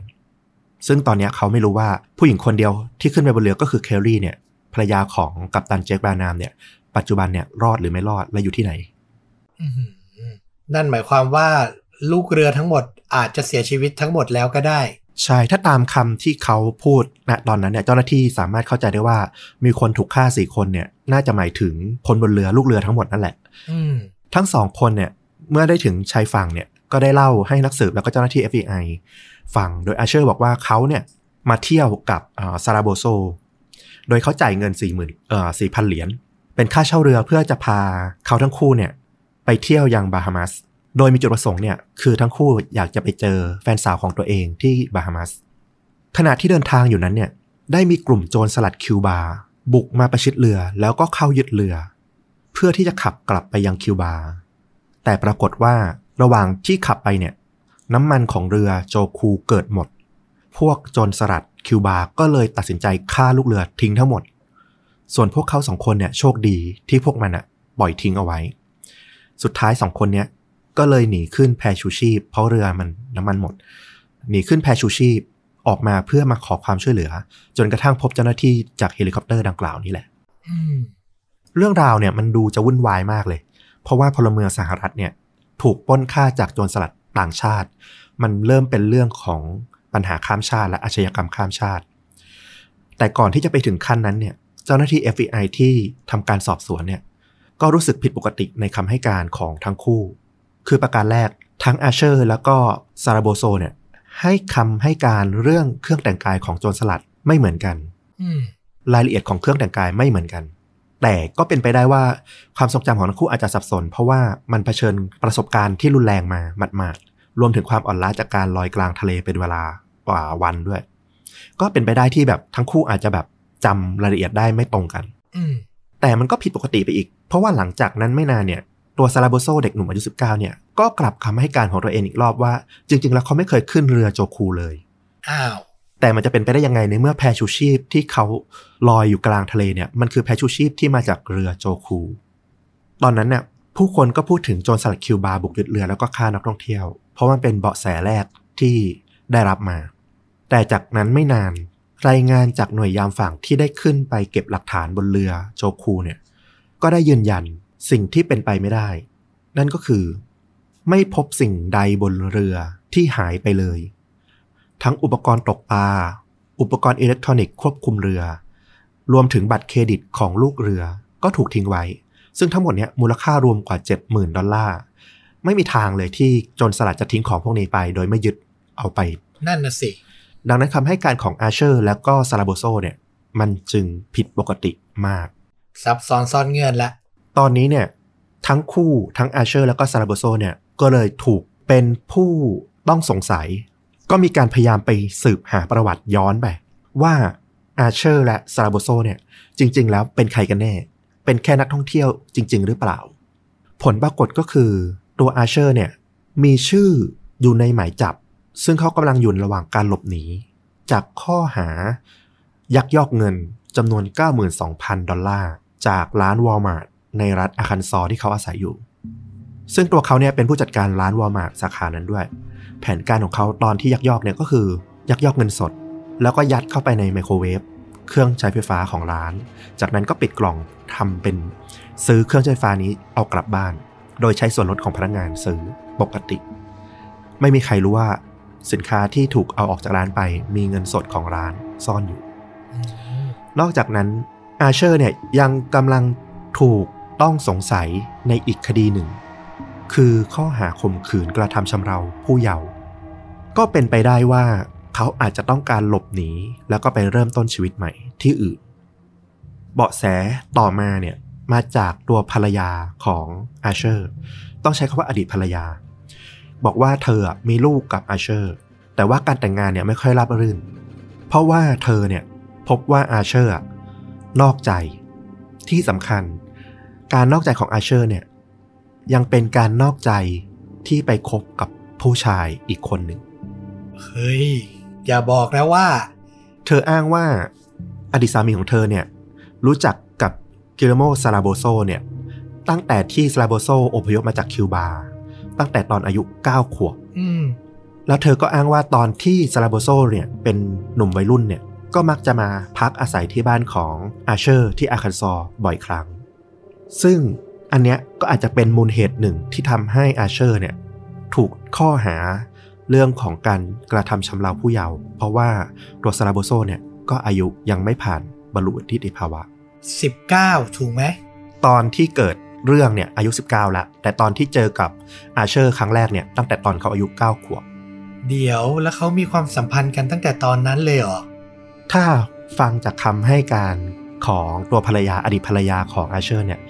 ก็เป็นไปได้ว่าเขาน่าจะเริ่มมีความสัมพันธ์ที่ผิดปกติบางอย่างตั้งแต่ตอนนั้น ภรรยาของอาเชอร์เนี่ยเชื่อว่าเขาคืออาเชอร์เนี่ยน่าจะไปรับซาลาโบโซเพื่อตัดสินใจมุ่งหน้าไปคิวบาด้วยกันและไปเริ่มต้นชีวิตใหม่ แต่ที่ฟังมาถึงตรงนี้ทั้งหมดเนี่ยข้อมูลจากรัฐอาคันซอเนี่ยมันมูลเหตุก็มีเพียงแค่เรื่องของคดีกระทำชำเราเด็ก รวมถึงยักยอกเงิน ความผิดมันห่างไกลกับมูลเหตุเรื่องของการฆาตกรรมเยอะเลยดังนั้นมันยังเชื่อมโยงยากที่จะบอกว่าอาเชอร์และซาโบโซเนี่ยเป็นต้นเหตุของการหายตัวไป ของลูกเรือโจคูอืมตอนนี้ต้องบอกว่าด้วยความที่มันไม่มีทั้งศพ แล้วก็ไม่มีพยานที่ยืนยันการกระทำความผิดของซาลาโบโซแล้วก็อาเชอร์ได้ มันมีเพียงหลักฐานแวดล้อมที่ชี้ให้เห็นว่า ทั้งอาเชอร์แล้วก็ซาลาโบโซเนี่ยเป็นสองคนสุดท้ายที่อยู่บนเรือโจคูและก็น่าจะล่วงรู้ถึงเหตุการณ์ที่แท้จริงทำให้เจ้าหน้าที่นักสืบแล้วก็อัยการแล้วรวมถึงศาลเนี่ย มัน ยากมากเลยที่จะลากคนผิดมารับโทษให้ได้ ซึ่งตัวนักสืบเองเนี่ยยังยอมรับเลยว่า อีกนิดเดียวเนี่ย คดีเนี้ยมันจะเกือบเป็นปริศนาแบบสมบูรณ์ร้อยเปอร์เซ็นต์ละถ้าเรือโจคูเนี่ย เกิดน้ำมันไม่หมด แล้วผู้ที่ทำการก่อคดีเนี่ยสามารถเอาเรือเข้าถึงฝั่งแล้วไปซ่อนได้เนี่ย เรียกว่าคดีนี้เนี่ยน่าจะปิดตายได้เลย มันไม่มีทางพบทั้งศพและหลักฐานที่จะเก็บเอาความผิดได้เลย อื แต่โชคดีที่เรือโจคูเนี่ยน้ำมันมันหมด แล้วมันเลยถูกทิ้งเอาไว้กลางทะเล มันทำให้เจ้าหน้าที่สามารถไปเก็บหลักฐานอื่น ๆ พอประกอบได้ แต่มันก็ยังไม่เพียงพอที่จะเอาผิด หรือจับมือใครเป็นฆาตกรตัวจริงได้ ต้องบอกว่ามันมีข้อมูลเรื่องของการก่ออาชญากรรมในท้องทะเลเนี่ย ที่มีคนเก็บรวบรวมสถิติมาเนี่ย แทบจะร้อยเปอร์เซ็นเลย ที่ไม่สามารถเอาความผิดกับใครได้ โดยเฉพาะพวก เรือประมงที่ผิดกฎหมายต่างๆ เนี่ย มีเกิดขึ้นทั่วโลก ขนาดว่าเคยมีคลิปที่เป็นไวรัลที่เป็นใต้กงเรือแห่งหนึ่งเนี่ย ยิงคน ยิงลูกเรือถ่ายผ่านมือถือ ยิงลูกเรือแบบจะๆพร้อมทั้งเซลฟี่ตัวเองด้วยเนี่ย แต่สุดท้ายก็ไม่สามารถเอาผิดได้ เพราะว่าหลักฐานรวมถึงความผิดทั้งหมดเนี่ย เมื่อมันถูกทิ้งลงทะเลแล้วเนี่ย มันแทบจะเป็นไปไม่ได้เลยที่จะเอากลับมา พื่อเอามาเข้าสู่การสืบสวนในคดีได้ เขาบอกว่าอาชญากรรมที่เกิดในทะเลอะมันแทบจะเป็นเรื่องดำมืดไปตลอดกาลอืมแต่กับกรณีของเรือโจคูเนี่ย ก็อย่างที่บอกมันก็มีความโชคดีตรงที่ว่า หลักฐานบนเรือเนี่ยเออมันยังอยู่ให้ตรวจสอบได้ ปลายปี 2007 ระหว่างที่ซาราโบโซถูกจำคุกรอการตัดสินพิจารณาคดีเนี่ย เขาก็ทนไม่ไหว แล้วก็สารภาพกับเพื่อนร่วมห้องขังคนหนึ่งที่ชื่ออันวานฮอลซึ่งทำความผิดคือพกพาอาวุธปืนผิดกฎหมายแค่นั้นเอง แต่ว่าตัวซาราโบโซเนี่ยได้สารภาพกับฮอลไป ว่าเขาอะได้มีส่วนร่วมในการสังหารลูกเรือรวมถึงกัปตันเรือโจคูอืมซึ่งต่อมาเนี่ยตัวฮอลเนี่ยก็ได้เอาข้อมูลเนี่ยไปบอกกับอายการของรัฐบาลกลาง โดยรายละเอียดที่ซาราโบโซสารภาพเนี่ยบอกว่าอาเชอร์เนี่ย เป็นคนที่ลงมือยิงแล้วก็สังหารลูกเรือ โดยใช้ปืนพกที่มาจากซาราโบโซ แต่ในขั้นตอนของศาลเนี่ยทนายฝั่งจำเลยของซาราโบโซเนี่ยก็พยายามต่อสู้ว่า การที่รัฐบาลอายการของรัฐเนี่ยเจ้าฮอลนักโทษมาเป็นพยาน มันเป็นเรื่องที่ไม่น่าเชื่อถืออย่างยิ่ง เพราะว่าคนคุกเนี่ยจะแต่งนิทานอะไรเพื่อมาขอลดโทษตัวเองก็ได้ ในที่สุดอายการก็เลยไม่สามารถเอาตัวฮอล มาเป็นพยานในการพิจารณาคดีได้ เรียกว่าช่องทางในการเอาผิดซาลาโบโซเนี่ยมันหลุดลอยไปอีกอย่างเนี่ยทั้งๆทที่มันหายากมากอยู่ละ พอมีมันก็ใช้ไม่ได้ อืมแต่ในที่สุดแสงสว่างมันก็ไปเกิดขึ้นอีกทางหนึ่งแทน คือตัวอาเชอร์ ซึ่งเขามีโทษติดชนักอยู่แล้ว ทั้งยักยอกเงินแล้วก็ล่วงละเมิดเด็ก คือไม่มีทางรอดคุกอยู่ละ เมื่อเขาถูกกดดันถูกสอบหนักขึ้นเรื่อยๆ รวมถึงหลักฐานบนเรือที่มันมีให้อ้างอิงอยู่ ในที่สุดเนี่ยเขาก็ยอมสารภาพทุกเรื่องจนหมดสิน้น เพื่อขอแลกกับการไม่ถูกโทษประหารชีวิต ในเดือนกรกฎาคมปี 2008ทำให้คดีเนี่ย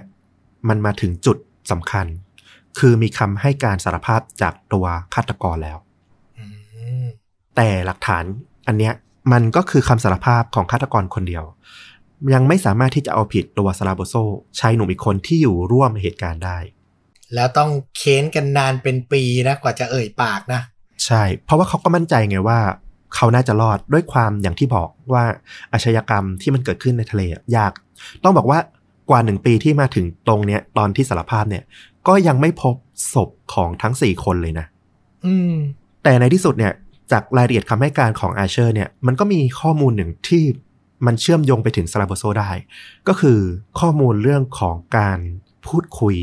ผ่านช่องทางออนไลน์ทำให้เจ้าหน้าที่เนี่ยไปสืบค้นหาข้อมูลการสนทนาออนไลน์ของซาลาโบโซกับเพื่อนของเขา แล้วก็พบรายละเอียดของแผนการว่าเขาเนี่ยมีแผนที่จะแบบเดินทางไปที่คิวบาเพื่อเริ่มต้นชีวิตใหม่นู่นนี่นั่นทำให้เนี่ยในที่สุดก็สามารถเชื่อมโยงได้ว่า ตัวซาลาโบโซเนี่ยต้องมีส่วนรู้ร่วมเห็นในการฆาตกรรมของอาเชอร์บนเรือโจคู ในที่สุดศาลเนี่ยจึงมีคำตัดสินให้จำคุกตลอดชีวิต จำนวน 5 รอบ จากความผิดปล้นกักขังหนวงเหนียว ลักพาตัวแล้วก็ฆาตกรรม ทั้งอาเชอร์ แล้วก็ซาลาโบโซในที่สุดอืมเรียกว่าโชคดีมาก อีกนิดเดียวจะเป็นคดีที่ปิดไม่ได้อะไปแล้ว มาแทบจะแบบวินาทีสุดท้ายแล้ว ใช่ จริง ๆ อะมันคงมีรายละเอียดในการสืบสวนที่แบบค่อนข้างเยอะเลยทีเดียวเพราะว่ามันใช้เวลาเป็นปีๆเลยนะ ในการกว่าจะเก็บหลักฐาน ซึ่งเอาจริงๆอะมันก็ไม่ใช่หลักฐานที่แบบจับได้คาหนังคาเขาเลยนะ ถ้าไม่สามารถบีบอาเชอร์จนแบบยอมสารภาพเองได้อะแล้วสุดท้ายแรงจูงใจในการทำไปทั้งหมดของเขาคืออะไรนะ ก็คือตัวอาเชอร์อะเขามีคดีเรื่องของการอ่าละเมิดผู้เยาว์ใช่ไหมยังไงเขาก็จะต้องติดคุก เขาก็เลยตัดสินใจขโมยเงินจากที่ทำงาน แล้วก็พาคนรักก็คือซาลาโบโซเนี่ยจะไปคิวบาซึ่งเป็นประเทศบ้านเกิดของซาลาโบโซเนี่ยเพื่อไปเริ่มต้นชีวิตใหม่ แล้วก็อยู่ด้วยกัน ก็เลยตัดสินใจทำการหลอก เอ่อเรือโจคูเนี่ยกับตันเจคบรามานเนี่ยว่าเขาอะจะไปเที่ยวที่บาฮามัส ถ้าดูตามแผนที่เนี่ยไมอามี่จะอยู่ด้านบน บาฮามัสเนี่ยจะลงมาจากไมอามี่ลงมาเฉียงทางขวานิดหนึ่ง ส่วนคิวบาเนี่ยจะต้องเลยบาฮามัสลงไปอีกอ่าซึ่งเป็นระยะทางที่ไกลกว่า เขาหลอกว่าเขาจะไปเที่ยวที่บาฮามัสเพื่อไปหาแฟนสาวของเขา แต่อันนี้ก็คือประกอบจากข้อมูลต่างๆนะ สิ่งที่น่าจะเกิดขึ้นก็คือ เรือโจคูเนี่ย ไม่ได้เตรียมน้ำมันมาที่จะไปไกลถึงคิวบา น่าจะไปได้แค่บาฮามัสอืมทำให้เมื่อตัวกัปตันเรือเนี่ยเจคบรามันเนี่ยรู้ว่าอาเชอร์เนี่ยต้องการจะไปคิวบาทำให้อาจจะมีการต่อสู้ทุ่มเถียงกัน ในที่สุด อาเชอร์ก็เลยทำการสังหารลูกเรือทั้งหมดอืมแล้วตัวเรือเนี่ย เมื่อมันไม่สามารถที่จะไปถึงคิวบาได้อยู่แล้วเนี่ยน้ำมันมันหมด ตัวอาเชอร์กับซาราโบโซเนี่ยก็เลยต้องใช้แพชูชีพ เพื่อพยายามล่อง เข้าฝั่ง ไม่ว่าจะเป็นบาฮามัสหรือคิวบาก็ได้ แต่ถ้าเข้าคิวบาได้ก็คือจบเขาก็จะหายไปอย่างไร้ร่องรอย แต่มันก็เหมือนการทิ้งชีวิตทั้งหมดอยู่แล้วอะนะ เพราะเขาก็แบบหนีคดีมาแล้วอะใช่ คือยังไงก็ความตั้งใจแรกก็คือต้องไปให้ถึงให้ได้อะก็เลยลอยเทงเต้งอยู่กลางน้ำเป็นวันเลย คือเป้าหมายจริงๆ ก็คืออยากจะไปถึงคิวบาถูกไหมใช่ คือ ในความโชคร้ายที่ตำรวจไปตามตัวเจอ ก็ยังมีความโชคดีของเขานะ เพราะว่าไม่งั้นสุดท้ายแล้วเราว่า เขาทั้งคู่ก็อาจจะถึงชีวิตเหมือนกันอะเสียชีวิตเหมือนกัน ใช่อซับซ้อนมากๆ กว่าจะปิดคดีลงนี่เหนื่อยเลย สงสารลูกของกัปตันแล้วก็ภรรยาเนาะใช่ยังเล็กอยู่เลย ทางพ่อแม่ของลูกเรือคนอื่นๆก็น่าสงสารเหมือนกันเพราะเขาก็พยายามต่อสู้ในชั้นศาลที่จะฟ้องเอาผิดทางแพ่งกับทางบริษัทเรือเหมือนกัน ด้วยเหตุว่าเอ่อไม่มีการพบศพของตัวลูกชายของพวกเขาอะคือไม่สามารถเอามาประกอบพิธีทางศาสนาได้อะไรอย่างเงี้ยเขาก็พยายามต่อสู้เรียกร้องความยุติธรรมให้ลูกชายของเขาต่อไปเหมือนกัน อืมก็ฟังเรื่องนี้ก็ทำให้ได้รู้อย่างหนึ่งเลยว่า การฆาตกรรมกลางทะเลนี่คือที่สุดแห่งความยากของการสืบสวนจริงอืมๆคือแค่ทิ้งศพลงทะเลทั้งหมดนี่ก็อื้อหือหนักหนาเนาะ ถึงต่อให้หาเจออะส่วนใหญ่สภาพศพก็คือมักจะถูกย่อยสลายแล้วก็ถูกสัตว์น้ำอะกัดกินจนไม่สามารถเก็บร่องรอยพวกเอ่อหลักฐานต่างๆ ได้อยู่ละรวมถึงพวกความเค็มของทะเลอะไรเงี้ยก็น่าจะส่งผลทางกายภาพทำให้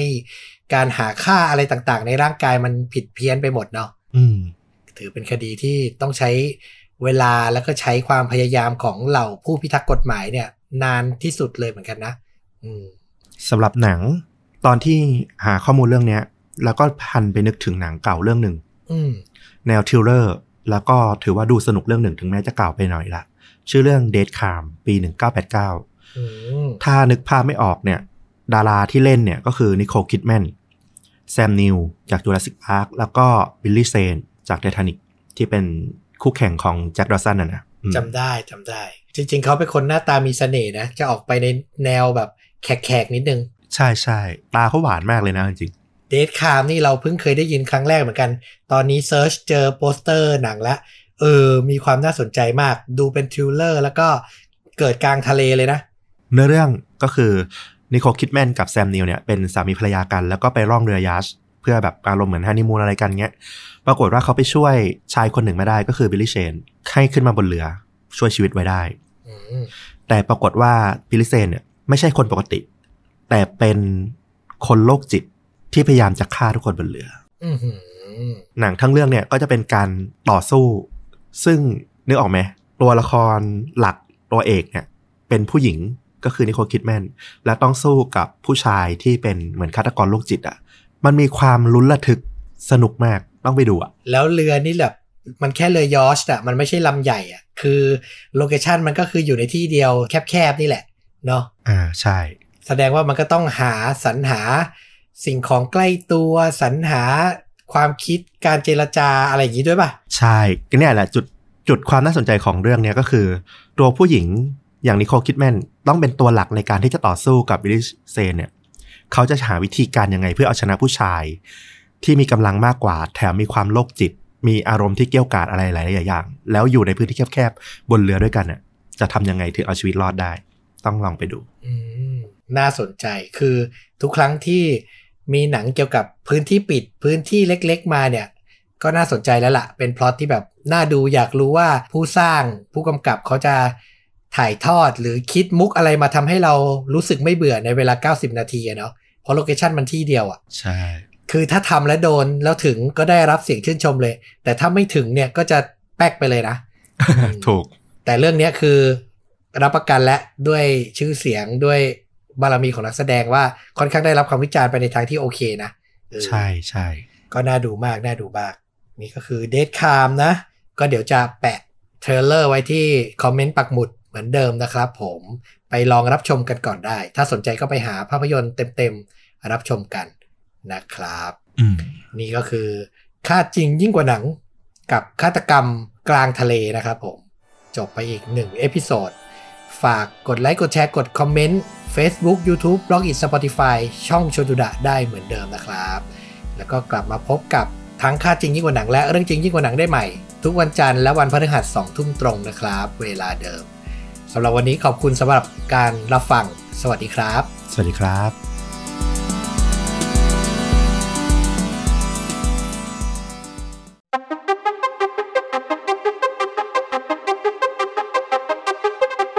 วัสดีครับ สวัสดีครับ เรื่องจริงยิ่งกว่าหนังพอดแคสต์นะครับผมกลับมาอีกหนึ่งตอนอยู่กับผมต้อมนะครับ แล้วก็ฟลุกครับ อยู่กันครบถ้วน 2 คนเหมือนเดิม ถ้าชื่นชอบก็กด Subscribe ติดตามกันไว้นะครับ เรื่องราวของผมในวันนี้เนี่ยเเป็นอีกหนึ่งหัวข้อที่มีคนสอบถามอยากให้เล่าเยอะเหมือนกัน อืมก็คือการจับตัวประกันอ๋อน่าสนใจอ่าเป็นคดีจริงเรื่องจริงของเหตุการณ์จับตัวประกันที่ บทสรุปเนี่ย เกินความคาดหมายโดยส่วนตัวเหมือนกันอืมคือมันเป็นเรื่องราวที่พอไปถึงบทสรุปอะแล้วเห็นคำที่มันสรุปอะมันอืมสรุปออกมาเป็น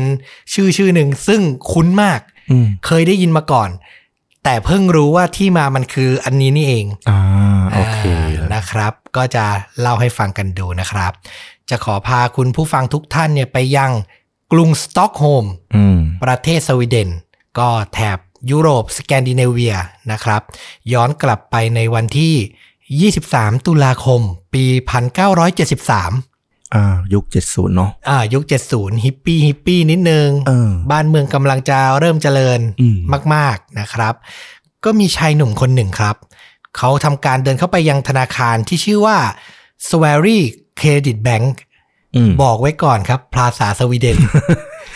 นี่แหละพยายามหาเรื่องเล่าจากทุกมุมโลก ฝรั่งเศสบ้างสวีเดนบ้างเออเกาหลีใต้บ้าง ถ้ามันผิดพลาดประการใดขออภัยด้วย แต่เหมือนเดิมทุกครั้ง พยายามทำการบ้านให้พูดให้ใกล้เคียงเจ้าของภาษาที่สุดมาแล้วอืมอืมแต่อาจจะยังผิดพลาดอยู่ก็ขออภัยด้วยนะครับ ธนาคารชื่อว่า s w a r y Credit Bank เนี่ย มันอยู่บริเวณสี่แยกนอร์มัมสต็อก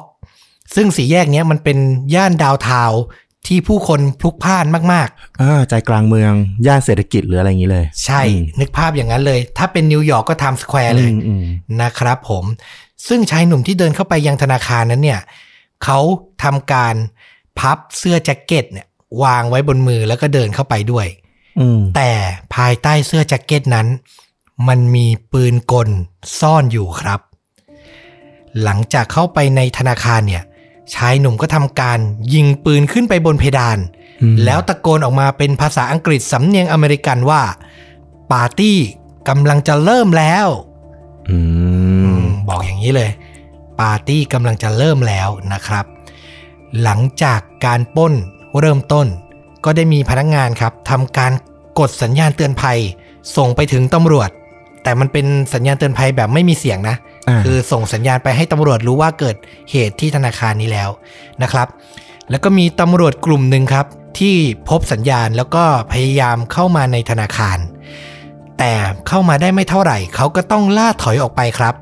เพราะชายหนุ่มที่ทำการปล้นเนี้ยใช้ปืนยิงต่อสู้ตำรวจอืมจนถูกตำรวจนายหนึ่งได้รับบาดเจ็บที่มือครับอืมหลังจากนั้นเนี่ยโจรที่ทำการปล้นธนาคารเนี่ยก็ตัดสินใจ จับพนักงานธนาคารทั้ง 4 คน เป็นตัวประกันครับ เขาพาทั้งหมดเข้าไปกักตัวอยู่ในห้องนิรภัย ภายในเวลาไม่นานตำรวจก็ค้นพบว่าผู้ก่อเหตุเนี่ยไม่ใช่ชาวอเมริกันอย่างที่เขาตั้งใจให้ตำรวจเข้าใจหรอก อย่างที่เราบอกตอนต้นว่าเขาตะโกนเป็นภาษาอังกฤษสำเนียงอเมริกัน แต่จริง ๆ แล้ว เขาเนี่ยเป็นชาวสวีเดนนี่แหละครับ ที่มีชื่อว่ายานอิริกโอสัน นะครับผมต้องบอกว่าเขาเป็นนักโทษ หมายถึงเขามีโทษติดตัวอยู่หรือว่าเขาเคยออกมาจากคุกหรือยังไงเขามีคดีอยู่ครับ ต้องโทษ 3 ปีเนี่ยจากคดีขโมยทรัพย์สิน ในบทความที่เราอ่านเนี่ยเขาบอกว่าคุณยานอิริกโอสันเนี่ยเป็น safe cracker safe cracker คือนักเจาะเซฟเนี่ยเหรอ ใช่ อารมณ์ประมาณนั้นเลย ซึ่งระหว่างเนี้ยที่เขาออกมาข้างนอกคุกได้อะ เพราะเขาอาศัยจังหวะจากการที่ได้รับอนุญาตให้ออกมาชั่วคราวอืมซึ่งด้วยสาเหตุใดมันไม่แน่ชัด คือเราไปสืบค้นมาเนี่ยเขาบอกว่ามันจะเป็นศัพท์ที่เรียกว่าfurlough furlough เนี่ยหมายถึงว่า นักโทษจะได้ถูกปล่อยตัวในกรณีพิเศษ เช่น ต้องมางานศพใครสักคนหนึ่งอืมต้องมาติดต่อเรื่องงานที่หลังจากพ้นคุก พ้นโทษแล้วจะออกมาทำคือมีเรื่องสำคัญที่จำเป็นต้องออกมา อืมอาจจะมีผู้คุมติดตามมาหรือไม่มีก็ได้อืมซึ่งในเคสนี้เนี่ยหลังจากใช้โอกาสนี้ออกมา เขาก็ถือโอกาสมาปล้นธนาคารซะอย่างนั้นนะครับผม หลังจากนั้นเนี่ยหลังจากคุณยานเอริกโอสันจับตัวประกันเนี่ยตำรวจก็ทำการเข้าควบคุมพื้นที่ครับ โอสันเรียกร้องเงินเป็นจำนวน 7 0 0แสนเหรียญสหรัฐ ปืน 2 กระบอก ชุดกันกระสุน หมวกกันน็อก และ รถสำหรับหลบหนี เรียกว่าเรียกร้องทุกอย่างครบถ้วนตามที่โจรปล้นธนาคารทั่วไปต้องการแหละ รวมถึงข้อเรียกร้องพิเศษอีกข้อหนึ่งคือ เขาขอร้องให้ปล่อยนักโทษที่มีชื่อว่าคลาร์กโอลอฟสันซึ่งเป็นเพื่อนที่เขาเจอในคุกอืมหลังจากทำการเจรจาบอกข้อเรียกร้องไปแล้วเนี่ยตำรวจก็ตัดสินใจ ส่งมอบของทุกอย่างที่โอสันเรียกร้องเนี่ยให้กับเขา รวมถึงการปล่อยตัวคลาร์กโอลอฟสันด้วย ต้องบอกว่าโอลอฟสันเนี่ยถูกจำคุกด้วยคดีปล้นโดยใช้อาวุธอืมและเป็นหนึ่งในผู้สมรู้ร่วมคิดในคดีฆาตกรรมตำรวจหนึ่งราย ในปี 1966 อีกด้วยนะครับ โทษหนักอยู่นะ โทษหนักแล้วก็พอจะนึกออกว่าไปรู้จักกันแล้ว การปล้นธนาคารหรือวิธีการปล้นใด ๆ เนี่ย อาจจะได้รับถ่ายทอดความรู้จากกันมาด้วยอืม โอสันเนี่ยถึงตัดสินใจเรียกร้องให้ปล่อยโอลอฟสันออกมาอยู่กับเขา เหมือนเข้ามาร่วมทีมเดียวกัน เพราะโอสันจริงๆ ก็ไม่ได้มีประสบการณ์หรือว่ามีความรู้ในเรื่องของการปล้นธนาคารถูกไหมเขาเป็นนักเจาะเซฟหมายถึงว่าน่าจะเป็นคนหนึ่งในกระบวนการแต่ไม่สามารถคิดเป็นต้นกระบวนการเองได้ปะเราก็รู้สึกอย่างนั้น เพราะอย่างที่บอกคืออย่างโทษที่เขาได้รับอะ่ะ มันก็แค่3ปีเองอืมมันก็เป็นโทษแบบ ขโมยที่ไม่ได้หนักหนาแบบก็มาน่ากจะเป็นระหุโทษอะที่ถึงใช้สิทธิ์ ขออนุญาตแบบฟาลอฟที่อย่างที่ว่าออกมาได้อะใช่นะครับ เราก็รู้สึกอย่างนั้น หลังจากตำรวจทำตามเงื่อนไขทุกอย่างของโอสันแล้วนะครับผมเขาก็ทำการเรียกร้องขอว่าจะทำการหลบหนีออกจากธนาคาร ไปพร้อมตัวประกัน แต่ในเรื่องเนี้ยตำรวจปฏิเสธตำรวจน่าจะเชื่อว่าถ้าปล่อยให้เป็นอย่างนั้นเนี่ยตัวประกันเนี่ยน่าจะค่อนข้างเสี่ยงอืมมาก ๆ อะไรอย่างเงี้ย มันก็เลยยังเป็นการเจรจากันอยู่ยังไม่ตกลง แล้วก็ทำให้ตัวโอลอฟและโอลอฟสันรวมทั้งตัวประกันอีก 4 คนเนี่ย ติดอยู่ในธนาคารต่อไป ต้องบอกว่าเรื่องราวการปล้นครั้งนี้เนี่ย กลายเป็นเรื่องใหญ่ในประวัติศาสตร์ของสวีเดนมาก ๆ มันถือเป็นคดีการปล้นธนาคารคดีแรก ที่มีการถ่ายทอดสถานการณ์จริงอืมในประเทศสวีเดนเลยนะอ่าคือเป็นเหตุการณ์ที่แบบถ่ายทอดเรียลไทม์เป็นครั้งแรกนะครับ มีประชาชนเนี่ยหลั่งไหล โทรให้ความคิดเห็นในการแก้สถานการณ์เนี่ยไปยังกรมตำรวจมากมาย บางคนก็บอกว่า เอาวงดนตรีทหารบก ไปเล่นเพลงในโบสถ์เนี่ย ขับกล่อมจิตใจโจรเลยโอ้โหบางคนแนะนำถึงขั้น ให้ปล่อยฝูงพึ่งเข้าไปในธนาคารโหแต่ละคนนี่ไอเดียไม่ธรรมดาเลยนะ ไอเดียไม่ธรรมดาและ คือมันแสดงให้เห็นว่ามีคนที่ติดตามและอยากนำเสนอโน่นนี่นั่นเยอะแยะเต็มไปหมด เรียกว่ามันเป็น กระแสสังคมที่คนทั้งประเทศเนี่ยจับตามองเลย ตัดกลับไปภายในห้องนิรภัยนะครับ ฟลุกและคุณผู้ฟังลองจินตนาการดูอืมจากหนังปล้นจับตัวประกันทั้งหลายที่เราเคยดู ถ้าให้เราจินตนาการเนี่ย สถานการณ์ในนั้นมันก็คงจะเป็นแบบหนังปล้นทั่วไปนะมันก็จะมีความตึงเครียดระหว่างเหล่าตัวประกันกับนักโทษที่ทำการปล้นอืมดีไม่ดีอาจมีการขู่ มีการทำร้ายร่างกาย มีการเจรจาขอให้ปล่อยตัวอืมน่าจะเป็นอย่างนั้นใช่ไหมใช่ แต่สิ่งที่เกิดขึ้นจริงที่นี่กลับไม่ใช่อย่างนั้นเลยครับอืมมันดันเกิดสายใยความผูกพัน ขึ้นระหว่างโจรกับตัวประกันอย่างไม่น่าเชื่อครับอืมต้องบอกว่าโอสันทำการจับตัวประกันไว้ทั้งหมด 4 คนเนี่ย เป็นสุภาพสตรีเนี่ยสามคน แล้วก็เป็นผู้ชายหนึ่งเดียวหนึ่งคน ตัวอย่างเหตุการณ์ที่เป็นที่พูดถึงก็เช่น ตัวประกันสาวคนหนึ่งครับ ที่มีชื่อว่าคริสตินเอ็มมาร์กเขาเนี่ยเริ่มมีอาการหนาวสั่น อาจจะด้วยอากาศเย็นอืมแล้วก็หวาดกลัวด้วย โอสันเนี่ยก็ทำการเดินเข้ามา พร้อมใช้แจ็คเก็ตเนี่ยคลุมตัวเธออย่างอ่อนโยนอืมนะครับ เมื่อเธอฝันร้ายเนี่ยตื่นขึ้นมา โอสันก็ทำการปลอบโยน พร้อมมอบกระสุนให้เธอเสมือนของที่ระลึกด้วยอืมอืมเออกระสุนเนี่ยอืมหนึ่งนัดเนี่ยนะครับผม หรือเมื่อตัวประกันสุภาพสตรีอีกคน ที่ชื่อว่าบริจิต้าลันบรัดเธอพยายามจะติดต่อครอบครัวออกไปผ่านทางโทรศัพท์ ซึ่งโจรอนุญาตให้ติดต่อด้วยนะอ่าแต่สัญญาณมันขาดหายขัดข้องและติดต่อไม่ได้เนี่ย โอสันก็ทำการปลอบโยนเธอแล้วก็บอกให้เธอเนี่ย พยายามลองติดต่อใหม่ อย่ายอมแพ้อืมให้กำลังใจซะอย่างนั้นมีอย่างนี้ด้วยนะนะครับ หรือเมื่อตัวประกันหญิงอีกคนครับ อย่างเอลิซานเบตโอเกรนเนี่ยบอกว่าเธอเนี่ยอยู่ในห้องนิรภัยนานๆเนี่ย จริง ๆ เธอมีอาการกลัวที่แคบ เริ่มรู้สึกไม่ดี โอสันก็ใจดีมากครับ ยอมให้เธอเนี่ยออกมาจากห้องนิรภัยที่เป็นที่อยู่ของตัวประกันเนี่ยได้ชั่วคราว โดยเขาทำการ ผูกเชือกไว้กับตัวเธอ ความยาว 30 ฟุต และก็ให้เธอเดินออกมาพักด้านนอกได้อ้าวคิดดูอืมซึ่งต้องบอกว่าการทำดีกับตัวประกันทั้งหมดของโอสันเนี่ย มันทำให้เกิดความผูกพันขึ้นอย่างประหลาดครับ ตัวประกันชายเพียงหนึ่งเดียวที่ชื่อว่าสเวนซับสตรอมเนี่ย ให้สัมภาษณ์กับนักข่าวหลังเหตุการณ์สิ้นสุดลงว่า เมื่อเขาหรือโอสันเนี่ย ปฏิบัติกับพวกเราอย่างดี มันทำให้เราอะมองเขาเป็นเหมือนพระเจ้าเลยอืมเขาใช้คำว่า emergency god คือพระเจ้าที่มาในยามฉุกเฉินอะคือสถานการณ์ฉุกเฉินมันเกิดขึ้นแล้ว พอเขาทำตัวอย่างเงี้ยมันเหมือนแบบทำให้พวกเขารู้สึกดีรู้สึกผูกพันอย่างประหลาด ทั้งๆทที่คนที่เริ่มเหตุการณ์ทั้งหมดก็คือโอสันนะนะครับ ต่อมาครับ ในวันที่ 2 ของเหตุการณ์เนี่ย ต้องบอกว่าโอสันกับโอลอฟสันเนี่ย พัฒนาความสนิทสนมกับตัวประกันเนี่ย จนถึงขนาดเขาเรียกชื่อต้นกันแล้วอะ่ะ อย่างที่เรารู้กันคือถ้าเป็นฝรั่งอะ่ะ ถ้าเราเพิ่งรู้จักกันเราก็จะเรียกชื่อหลังอ่าถูกไหมอย่างสองคนเนี้ย ถ้าเราจะเรียกธรรมดาก็เรียกมิสเตอร์โอสันมิสเตอร์โอลอฟสันอืมแต่ตอนนั้นเนี่ยเหล่าตัวประกันเนี่ยเรียกสองคนเนี้ยด้วยชื่อต้นและเรียกว่ายานกับคลาร์กคือเริ่มสนิทกันมาก คือสนิทกันแบบมากมากๆจนน่าหวาดกลัวเลยว่า เอ๊ะมันคืออะไร และตอนเนี้ยสำหรับมุมมองตัวประกันทั้ง 4 คนเนี่ย การกลัวว่าจะเกิดเหตุการณ์รุนแรงเนี่ย พวกเขาไม่ได้กลัวว่ามันจะมาจากโอสันหรือโอลอฟสันแล้วครับ แต่กลัวว่าความรุนแรงเนี่ยจะมาจากฝั่งตำรวจแทน อืมเมื่อตำรวจนายหนึ่งเนี่ยได้รับมอบหมายให้เข้าไปตรวจสุขภาพของเหล่าตัวประกัน ได้รับอนุญาตให้เข้าไป เขาออกมาแล้วก็ให้การกับหัวหน้าว่า รู้สึกเหมือนว่า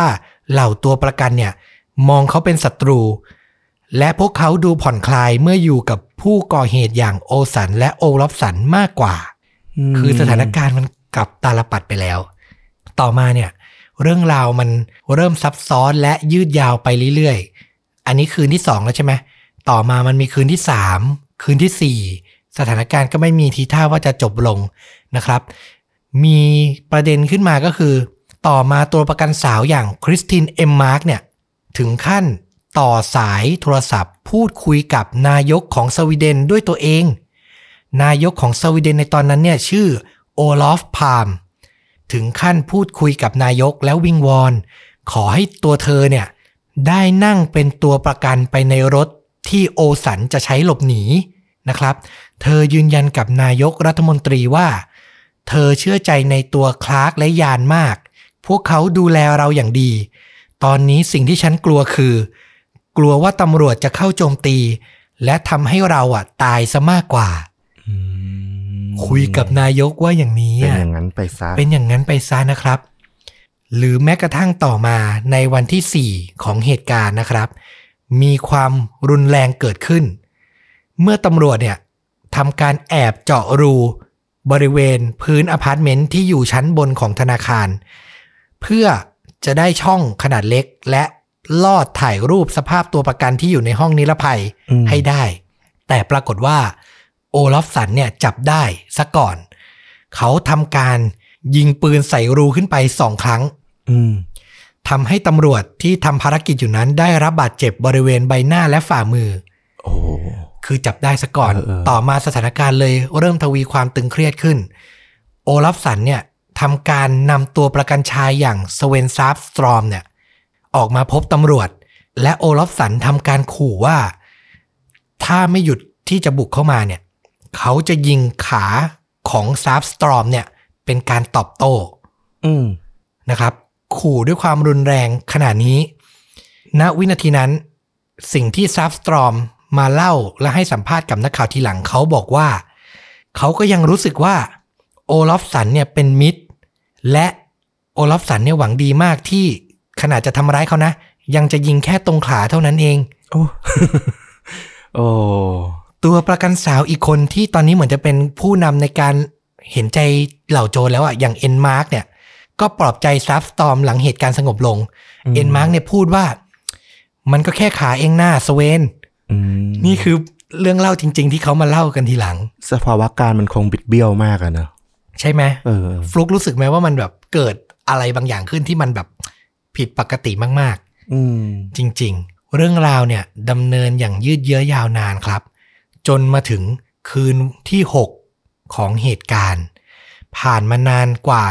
130 ชั่วโมงแล้วอือหือสุดท้ายตำรวจก็ตัดสินใจครับ ที่จะบุกจู่โจมแบบสายฟ้าแลบ เพื่อจบเรื่องราวทั้งหมดนี้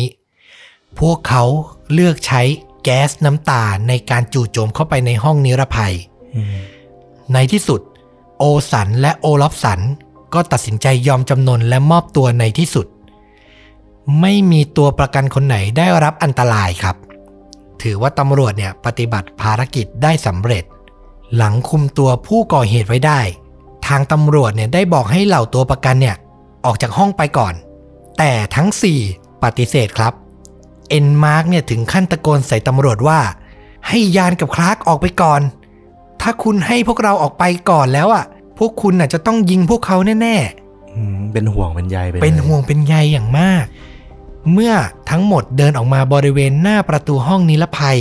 เหล่าตัวประกันกับผู้ก่อเหตุ พากันกอด จูบและจับมือกันเป็นการล่ำลา ตัวประกันหญิงสองคนถึงกับร้องไห้ พร้อมพูดกับตำรวจว่า อย่าทำร้ายเขา เขาไม่ได้ทำอะไรเราเลย สาวคนเดิมอย่างเอ็นมาร์ก ตะโกนบอกโอลอฟสันว่า คลาร์กเดี๋ยวเราจะต้องได้เจอกันอีกนะอืมกลายเป็นญาติไปเลย ซึ่งแน่นอนว่าพอมันเกิดที่หน้าห้องนิรภัยอะ สื่อมวลชนหรือเหล่าตำรวจเห็นแล้วอะ การกระทำทั้งหมดของเหล่าตัวประกันเนี้ยมันก็สร้างความงงงวยให้ทั้งตำรวจและประชาชนผู้ติดตามข่าวเป็นอย่างมากครับ หลายคนถึงกับคิดทฤษฎีขึ้นมาว่า หรือว่าตัวประกันอย่างเอ็นมาร์กเนี่ยจะเป็นหนึ่งในผู้ร่วมก่อเหตุหรือเปล่า คือจริง ๆ เป็นนางนกต่อที่อยู่ในนั้นอยู่แล้ว ใช่ เพราะพฤติกรรมมันบอกอืมขนาดนั้น หรือแม้แต่ตัวประกันเองอีกคนหนึ่งอย่างอลิซาเบตโอเกรนเนี่ย ระหว่างที่ได้พูดคุยกับจิตแพทย์หนึ่งวันหลังจากเหตุการณ์เกิดขึ้นเนี่ย เธอก็ถึงขั้นถามจิตแพทย์เลยว่า ฉันมีอาการผิดปกติอะไรไหมทำไมฉันไม่ได้เกลียดหรือกลัวพวกเขาเลยหมายถึงตอนนักขณะที่คุยกับจิตแพทย์อยู่นะตอนนี้ก็ยังรู้สึกว่า ผ่านเวลามาระยะหนึ่งแล้วก็ยังรู้สึกว่ายังผูกพันยังรู้สึกดีกับกลุ่มคนที่ปล้นอยู่ ใช่อืมไม่ได้รู้สึกกลัวหรือเกลียดพวกเขาเลยอ่านะครับ ซึ่งการวิเคราะห์เรื่องราวทางจิตของเหล่าตัวประกันทั้ง 4 เนี้ยมันก็ถูกวิเคราะห์ขนาดใหญ่แหละ จิตแพทย์เนี่ยก็บัญญัติชื่อเรียกอาการนี้ เป็นชื่อที่เราคุ้นเคยที่เราบอกในตอนต้นอืมก็คือคำว่า Stockholm Syndrome อืมคำนี้เนาะ ฟลุกเคยได้ยินไหมเคยได้ยินบ่อยนะครับผม มันเป็นคำอธิบายถึงอาการอย่างหนึ่ง ที่ตัวประกันเนี่ยจะเกิดความสัมพันธ์ทางใจ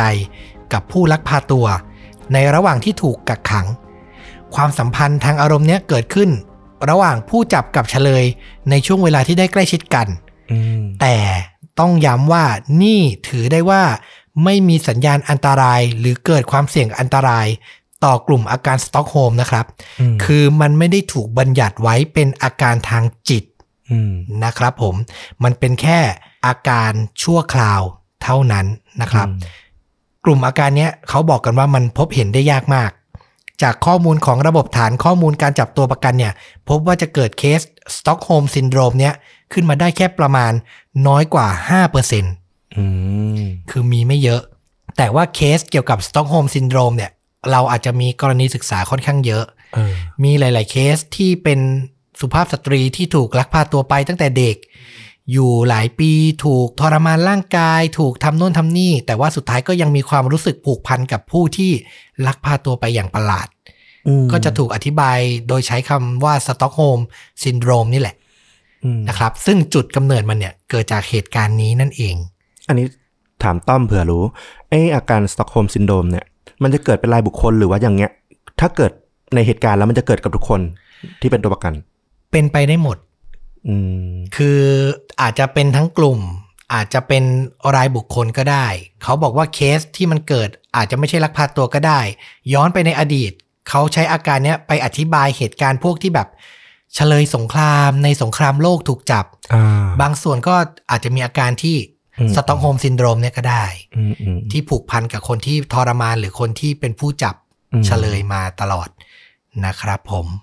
สำหรับเรื่องราวบทสรุปของโอสันและโอลอฟสันเนี่ย พวกเขาเนี่ยถูกตัดสินจำคุกครับในข้อหาการปล้น แต่โอลอฟสันที่มาทีหลังเนี่ยที่ถูกเออเรียกร้องให้ปล่อยตัวมาเนี่ย เขาอ้างว่าเขาอะไม่มีส่วนเกี่ยวข้องในแผนการนี้ ที่เขาอยู่ในนั้นเนี่ยเขาพยายามทำให้สถานการณ์ดีขึ้นตลอดอืม หลังจากนั้นเนี่ยสุดท้ายศาลอุทธรณ์ตัดสินให้เขาไม่มีความผิดนะครับ ในกรณีนี้ โดยตัวประกันทั้ง 4 ต่างเข้าเยี่ยม และช่วยขึ้นให้การในศาลอีกด้วย จนโอลอฟสันเนี่ยถือว่าไม่มีความผิดในคดีนี้ มีรายงานบอกว่าโอลอฟสันกับหญิงสาวอย่างเอ็มมาร์กเนี่ย พบเจอกันอีกหลายครั้งอืมและทั้งสองครอบครัวก็มีความสัมพันธ์เป็นเพื่อนที่ดีต่อกันด้วย ออกไปขั้นนั้นเลยนะ ไปขั้นนั้นเลยจากจุดเริ่มต้นที่เป็นแค่โจรกับตัวประกัน อืมไม่น่าเชื่อ ผูกพันกันไปถึงขั้นนั้นนะครับสำหรับโอสันเนี่ยแน่นอนว่าเป็นคนเริ่มต้นทั้งหมด คงจะพ้นผิดยากอืมเขาเนี่ยถูกตัดสินให้จำคุก 10 ปีอืมนะครับสำหรับยานอิลิกโอสันต้นเหตุ หลังจากนั้นเนี่ยเขาก็ออกมาจากคุกและมีรายงานว่าเขาอะได้ตัดสินใจแต่งงาน กับหนึ่งในหญิงสาวที่ส่งจดหมายมาพูดคุย และชื่นชมเขาในคุกหญิงสาวคนนี้คือใครหมายถึงว่าไม่ได้เป็นส่วนเกี่ยวข้องกับเหตุการณ์นี้เลยใช่ไหมใช่ แต่ในข่าวเขาบอกว่าหลังจากนั้นน่ะ หลังจากไอเหตุการณ์ที่ว่าตัวประกันเกิดอืมอืมชื่นชมเหล่าโจรเนี่ยออกไปอะ มีหญิงสาวจากทั่วประเทศมากมายเขียนจดหมายมาคุยกับโอสันอืมและเขาก็เลือกหนึ่งในหญิงสาวที่เขียนจดหมายมาหาเขานี่แหละ แต่งงานใช้ชีวิตด้วยนะครับ และไม่น่าเชื่อว่ายานอิลิกโอสันเกี่ยวข้องกับประเทศไทยด้วยครับ ยังไงเนี่ย ในปี 1996 ครับอืมเขาและภรรยาชาวไทย รวมถึงลูกได้เดินทางมาใช้ชีวิตอยู่ที่ภาคอีสานของไทยครับ แต่ภรรยาชาวไทยเนี้ยไม่ได้ยืนยันไม่ได้ confirm นะว่าเป็นคนเดียวกับที่เขียนจดหมายไปหาโอลอฟสันในคุกหรือเปล่าอ่าไม่แน่ใจอันนี้ไม่แน่ใจอ่าอ่าเพราะพยายามหาแล้วแต่ไม่มีใครอธิบายไว้นะครับ เขาใช้ชีวิตอยู่ที่เมืองไทยนานมาก เขียนหนังสือชีวประวัติของตัวเองขึ้นมาหนึ่งเล่มในปี 2009 ครับอืมและสุดท้ายเนี่ย ย้ายกลับไปอยู่ที่สวีเดนในปี 2013 จนถึงปัจจุบันก็ยังมีชีวิตอยู่ แต่อายุค่อนข้างเยอะมากแล้วล่ะอืม70-80 แล้วนะครับผม ส่วนทางด้านเหล่าตัวประกันเนี่ยเขาก็ถูกติดตามประเมินสุขภาพจิต และก็ได้รับการยืนยันว่า ไม่พบว่ามีการกระทำรุนแรงใด ๆ จากเหล่าตัวประกัน ไม่มีเอฟเฟกต์จากเหตุการณ์นั้น ทั้งการก่อคดีใด ๆ หรือการทำร้ายตำรวจเนี่ยไม่พบว่ามีการกระทำอืมนะครับ ก็ยืนยันได้ว่าอาการ Stockholm Syndrome เนี่ยน่าจะเป็นอาการชั่วคราวจริง ๆ นี่ก็จบลงกับเรื่องราวการจับตัวประกันที่เป็นที่มาของอาการทางจิตเวชอาการหนึ่งละกัน ที่เป็นที่รู้จักกันดีบนโลกแห่งนี้ก็คือ Stockholm Syndrome นะครับ สำหรับภาพยนตร์อืมมีเรื่องหนึ่งที่เพิ่งฉายเมื่อสองสามปีที่แล้วสดๆร้อนๆเลย เป็นภาพยนตร์จากฝั่งอเมริกาด้วยเหรอน่าจะเป็นภาพยนตร์ฟอร์มเล็ก แต่ดาราเนี่ยไม่เล็กอืมมันมีชื่อเรื่องตรงตัวเลยครับ ชื่อว่า Stockholmอืมชื่อเมืองเลยมสต็อกโฮมเป็นภาพยนตร์ที่ออกฉายในปี 2018นำแสดงโดยอีธานฮอคโอ้อีธานฮอกเลยเหรอ ใช่นะครับผม หลาย ๆ คนน่าจะคุ้นชื่อแหละอืมอืมนะครับ ผลงานที่ดัง ๆ ก็อย่าง Before Sunrise เนี้ยโอ้โหเนี่ยไตรภาคโรแมนติกเลย Training Day อย่างเงี้ยแล้วก็หนังอีกหลาย ๆ เรื่องนะครับ รวมถึงมีนูมิราเพสโอ้นี่ก็ดังนะดังจากมากสวีเดนเลยป่ะรู้สึก ใช่เลยเป็นนักแสดงชาวสวีเดนเลยที่มาได้ดิบได้ดีในฮอลลีวูดอืมผลงานแจ้งเกิดสร้างชื่อก็คือ Girl with Dragon Tattoo นะฉบับ ออริจินอลนะ ฉบับออริจินอลนะครับ เป็นสาวรอยสักมังกรนะ ไม่ใช่เวอร์ชันฮอลลีวูดนะเออส่วนตัวเราอะเราชอบเวอร์ชัน original มากกว่า เราดูเวอร์ชัน original มันมีความดิบๆเนาะใช่ดิบมากดิบมากจริง ๆ นะครับ นี่ก็เป็นผลงานแจ้งเกิดของเธอและเธอก็มาเล่นภาพยนตร์ฮอลลีวูดหลายเรื่องนะอืมอ่า Sherlock Holmes ก็เล่นนะครับผมประมาณนี้นะครับ ก็เป็นภาพยนตร์ในปี 2018 ที่เราไปดูในเว็บวิจารณ์ภาพยนตร์อย่าง Rotten Tomato อะไรอย่างเงี้ยมา ได้รับคำวิจารณ์ค่อนข้างดีทีเดียวอืม Fresh อะ70%อะโอเคมากนะสำหรับหนังฟอร์มประมาณเนี้ยใช่นะครับ แต่ว่าในเรื่องเนี้ยมันก็ไม่ได้จำลองเหตุการณ์แบบชื่อตัวละครจริง100%ก็จะมีการบิดเป็นชื่ออื่น แต่คือเหมือนแบบ inspire ไป คือเรื่องมันเกิดในสต็อกโฮล์มหรือเกิดในอเมริกาละ ในสต็อกโฮล์มเลยก็ชื่อสต็อกโฮล์มเลยคือเหมือนเอาเหตุการณ์มาจำลองกับบิด บิดชื่อบิดชื่อบิดอะไรไป แต่เราดูแล้วเราว่าก็คงน่าจะบิดหลายส่วนอย่างตัวละครของ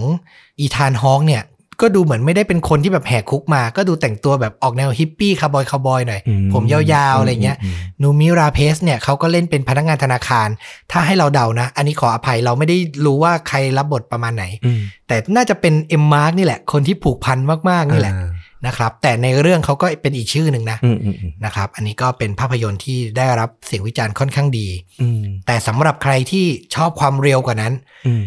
อยากชมภาพยนตร์ที่สร้างจากเหตุการณ์นี้ชัด ๆ เลยเออข่าวดีในปี 2021 ปีเนี้ยแหละ ปีนี้เลย Netflix ครับ ได้ทำการ confirm ยืนยันแล้วว่าจะทำการฉายซีรีส์ความยาว 6 ตอนอืม สร้างโดยผู้กำกับและทีมงานสวีเดนเลย กับชื่อเรื่องที่มีชื่อว่าคลาร์กเอ่อคลาร์กก็คือตัวโอลอฟสัน ใช่เออคืออัตชีวประวัติของคลาร์กโอลอฟสันเลย ตรงๆ คือต้องบอกว่าเกร็ดชีวิตเขามันก็มีความน่าสนใจอย่างที่เราบอก นอกจากเหตุการณ์ในสต็อกโฮล์มนี้แล้วอะก่อนหน้านั้นเขาก็ยังมีการลักเล็กขโมยน้อยวางแผนการปล้นธนาคารโน่นนี่นั่นมาก่อน นะครับผมอันนี้ก็เหมือนเป็นอัตชีวประวัติเขาที่มีจุดศูนย์กลางอยู่ที่เหตุการณ์สต็อกโฮล์มซินโดรมนี่แหละอืมความยาว 6 ตอนจบอืมจะได้ฉายใน Netflix ปีนี้อืมนะครับ ก็รอชมกันได้ กับเรื่องจริงที่ถูกนำมาสร้างเป็นภาพยนตร์นะครับอืมก็เดี๋ยวจะแปะเทรลเลอร์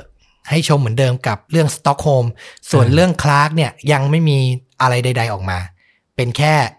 เป็นโปรเจกต์ประกาศที่ประกาศมา ใช่ แต่ถ้าจะเจอก็รอติดตามกันได้ รอติดตามกันได้นะครับ อะ ก็จบกันไปกับเรื่องจริงยิ่งกว่าหนังใน episode นี้นะครับ ฝากติดตามทุกช่องทางของชวนดูดะได้เหมือนเดิมนะครับ ทั้ง YouTube Facebook b l o g i t และ Spotify นะครับ แล้วกลับมาพบกับเรื่องราวอย่างนี้ได้ใหม่นะครับ ในตอนต่อๆไป วันนี้สวัสดีครับ สวัสดีครับ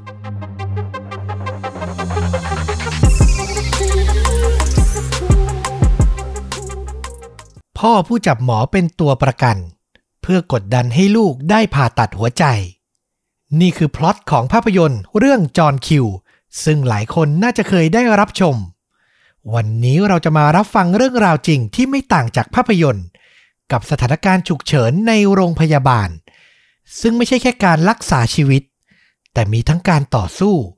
ต่อรอง เจรจา และวินาทีแห่งการสูญเสีย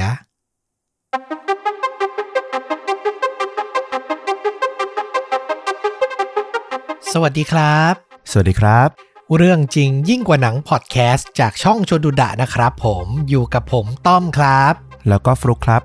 พร้อมที่จะถ่ายทอดเรื่องจริงสุดเข้มข้นจนถูกนำไปสร้างเป็นภาพยนตร์อีกหนึ่งตอนนะครับผม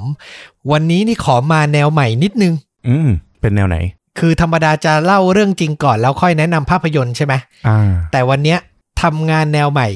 ตั้งภาพยนตร์ขึ้นมาก่อนแล้ว ไปตามหาเรื่องจริงมาว่ามันมีอะไรที่แบบเป็นเหตุการณ์ที่นำมาสู่ภาพยนตร์เรื่องนี้ไหมอ๋อ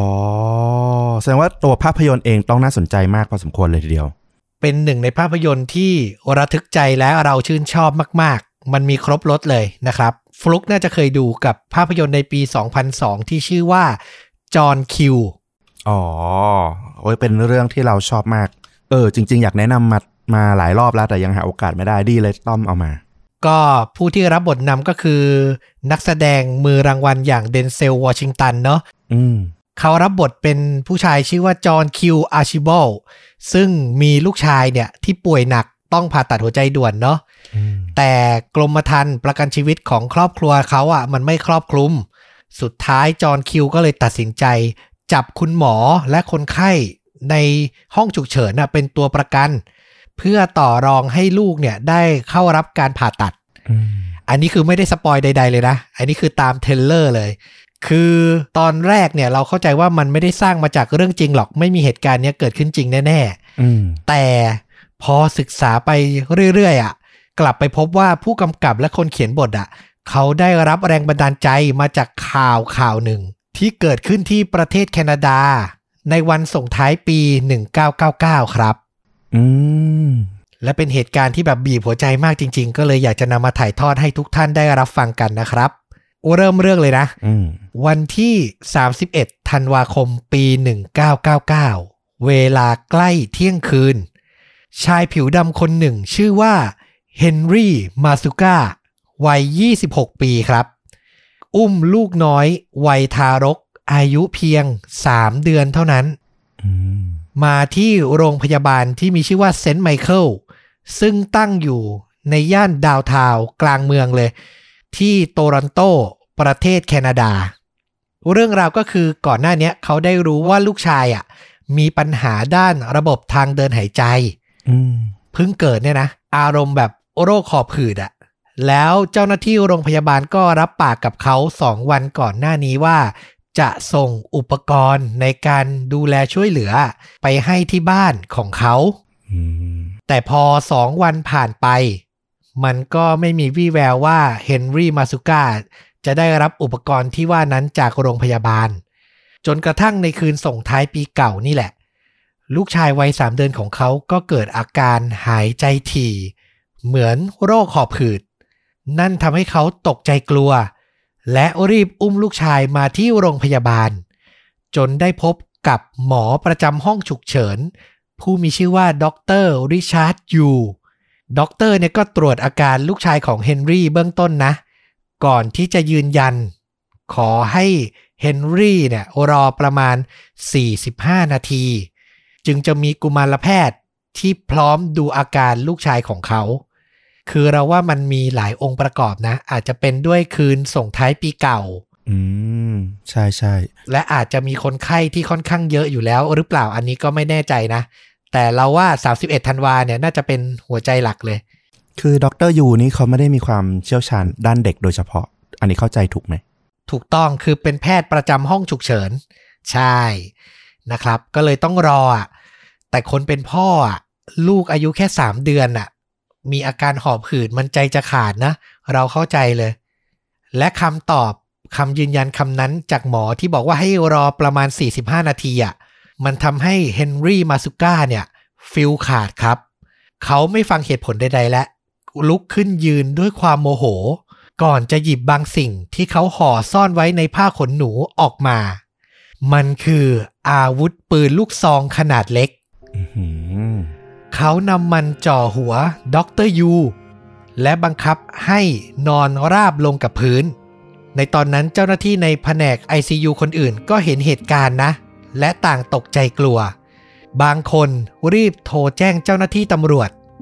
หลังจากนั้นไม่นาน มันก็บานปลายกลายเป็นเหตุการณ์จับตัวประกันครับอืมหน่วยตำรวจพิเศษของแคนาดา มาพร้อมอาวุธครบมือ หน่วยของพวกเขาเนี่ยมีชื่อว่า Toronto Elite Emergency Task Force คือนึกภาพหน่วยสวาดได้เลยอืมนำมาโดยหัวหน้าหน่วย ผู้มีชื่อว่าจิมเบรมเนอร์เข้ามาควบคุมสถานการณ์ จิมเนี่ย พยายามบอกให้เฮนรี่ใจเย็นลง และเริ่มเจรจากับพวกเขา แต่จากคำบอกเล่าในเวลาต่อมาของหัวหน้าหน่วยเนี่ยนะ เขาก็เล่าว่าเฮนรี่ ปฏิเสธที่จะเจรจา และยืนกรานให้รีบรักษาลูกชายของเขาอืมนอกจากนี้ชายหนุ่มยังคงเต็มไปด้วยอารมณ์โมโหฉุนเฉียวอย่างรุนแรง เขาตะโกนเยาะเย้ยตำรวจเสียงดัง ด้วยคำที่ว่า shoot me shoot me คือยิงเขาสิ แน่จริงก็ยิงสิ ประมาณเนี้ย อันนี้เป็นคำบอกเล่าจากฝั่งตำรวจ หรือว่าอันนี้เป็นบันทึกที่มีหลักฐานจากพยานหรือกล้องวงจรปิดไหม เป็นคำให้การของตำรวจ หลังจากเหตุการณ์จบแล้วก็มีการสืบสวนในชั้นศาลนะครับ คือคุณจิมเบรมเนอร์เนี่ยเขาเล่าตามนี้อืมหลังจากได้ยินคำนั้นน่ะ shoot me shoot me เนี่ย จิมก็รู้สึกว่าการเจรจาไม่เป็นผลและ ทุกอย่างอยู่ในความฉุกเฉินขั้นสุดและ และพร้อมจะเกิดการสูญเสียได้ทุกเมื่อ ฟางเส้นสุดท้ายมันเกิดขึ้นตรงที่เฮนรี่อะหันมาพูดกับจิมเบรมเนอร์ว่า ฉันจะจบเหตุการณ์ทั้งหมดนี้ด้วยตัวเองอืมพูดเสร็จเขาก็เดินเข้าไปประชิดตัวด็อกเตอร์ยูผู้ถูกจับเป็นตัวประกัน และในเสี้ยววินาทีนั้น จิมและลูกทีมตำรวจอีกหนึ่งคน ตัดสินใจ ใช้อาวุธปืน ยิงใส่เฮนรี่ ในระยะประชิดประมาณ 1 เมตรเท่านั้นครับ อ๋อ ขอทบทวนภาพตอนนี้ก่อนก็คือตำรวจเข้าไปเจรจาในระยะประชิดถูกไหม ถูกต้องคุณจิมกับคุณเฮนรี่เนี่ยก็คือคุยกันในระยะที่เห็นหน้าค่าตากันชัดเจน แล้วใกล้ๆกันก็คือมีด็อกเตอร์ยูอยู่ด้วย ถูกต้องคือเขาจับตัวประกันอยู่แล้ว แต่เหมือนแบบเดินชิดเข้าไปอีก และพูดว่าฉันจะจบเหตุการณ์นี้ด้วยตัวเอง คือทุกอย่างมันแสดงให้เห็นว่าสิ่งเลวร้ายกำลังจะเกิดขึ้นมากๆ ตำรวจหัวหน้าหน่วยอย่างจิมก็เลยตัดสินใจใช้อาวุธปืนยิงใส่ เข้ากลางอกและศีรษะของเฮนรี่ รวมกันทั้งหมด 3 นัดซ้อนอืมอันนี้คือมาจากหัวหน้าหน่วยอย่างจิม แล้วก็ลูกน้องอีกหนึ่งคนนะ นั่นทำให้ชายหนุ่มที่จับตัวประกันเนี่ย ฟุบลงไปที่พื้นแทบจะทันที หลังจากนั้นตำรวจก็รีบวิ่งเข้าไปสวมกุญแจมือเฮนรี่ และตรวจสอบร่างกายของเขา ก่อนจะพบว่าเฮนรี่มาซุก้าเสียชีวิตลงแล้วครับอืมเหตุการณ์รวมๆทั้งหมดเกิดขึ้นเร็วมาก ตำรวจหน่วยพิเศษเนี่ยมาถึงโรงพยาบาลเวลาประมาณ5ทุ่ม45 เจรจาพูดคุยและยิงปืนใส่คนร้าย จบสิ้นลงในเวลาประมาณเที่ยงคืน 3 นาที เท่านั้นเอง ประมาณไม่ถึง 20 นาทีเลย เออ โดยบทสรุปก็คือคุณหมอและลูกชายวัย 3 เดือนของเฮนรี่เนี่ยปลอดภัยดี แต่หลังจากนั้นสิ่งที่น่าตกใจก็คือ เมื่อตำรวจเข้าไปสำรวจอาวุธของเฮนรี่ พวกเขาก็พบว่ามันเป็นปืนลูกซองอัดลม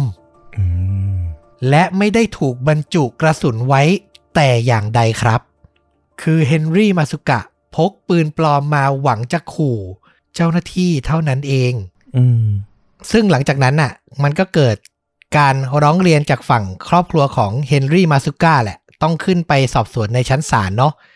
มีการสอบสวนทั้งเจ้าหน้าที่พยาบาลผู้เห็นเหตุการณ์ แล้วก็เจ้าหน้าที่ตำรวจที่ร่วมในปฏิบัติการครั้งเนี้ยทั้งหมด โดยทางฝั่งครอบครัวเฮนรี่อะต่างยืนยันว่าชายหนุ่มอะไม่ได้เป็นคนที่มีนิสัยก้าวร้าวอืมพวกเขาอยากให้ตรวจสอบการทำงานของตำรวจว่าทำเกินกว่าเหตุหรือไม่ แต่จากผลชนสูตรอะมันมีสิ่งหนึ่ง ยืนยันได้ว่าเฮนรี่อะมีระดับแอลกอฮอล์ในเลือด เกินระดับปกติไปถึง2เท่าอืม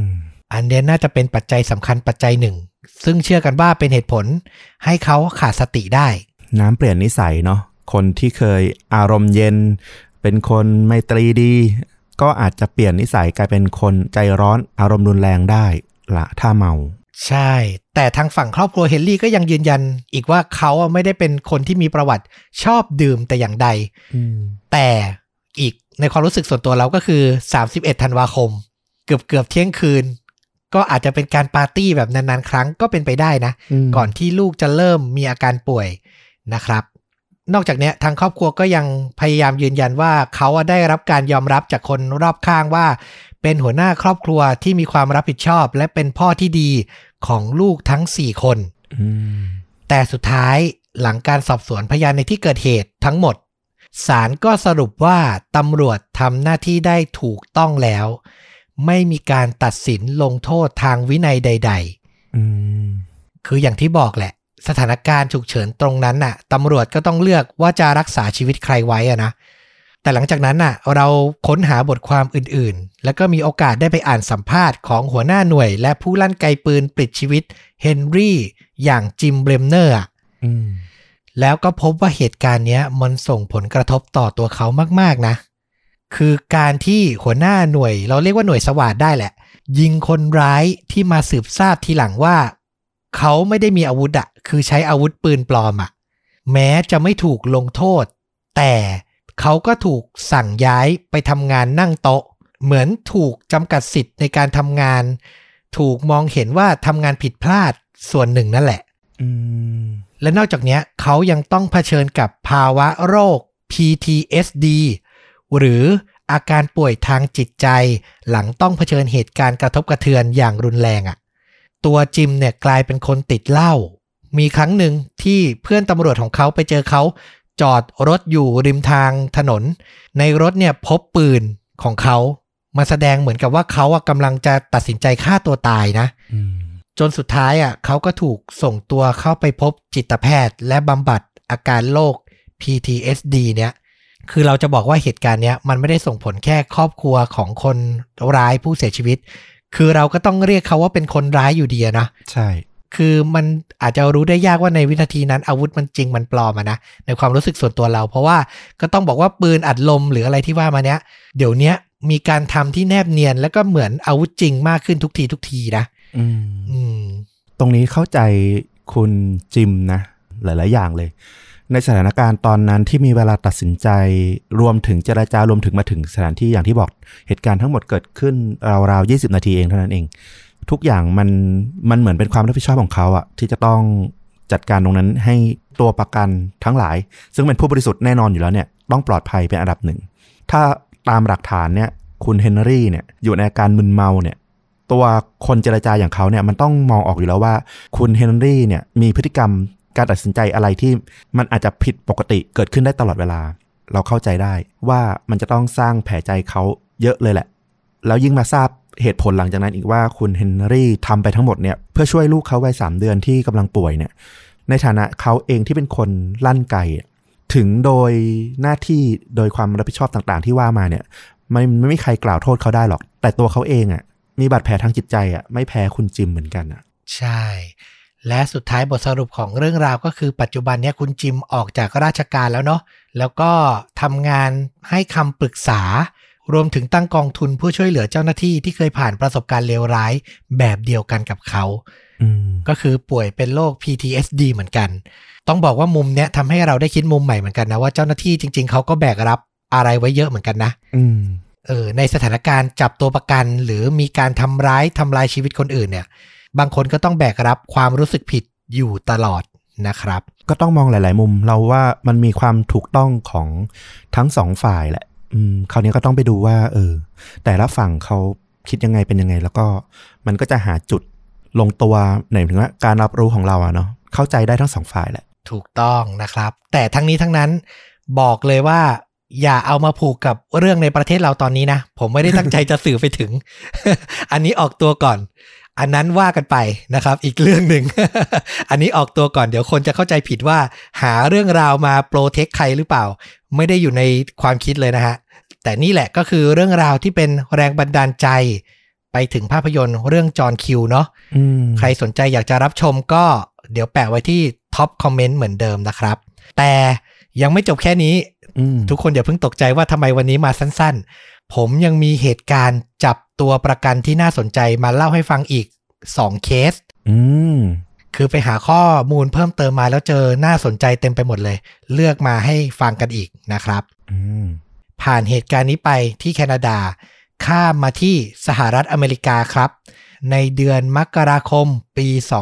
2015 ณ ศูนย์การแพทย์ท้องถิ่น เมืองทอมบอล รัฐเท็กซัส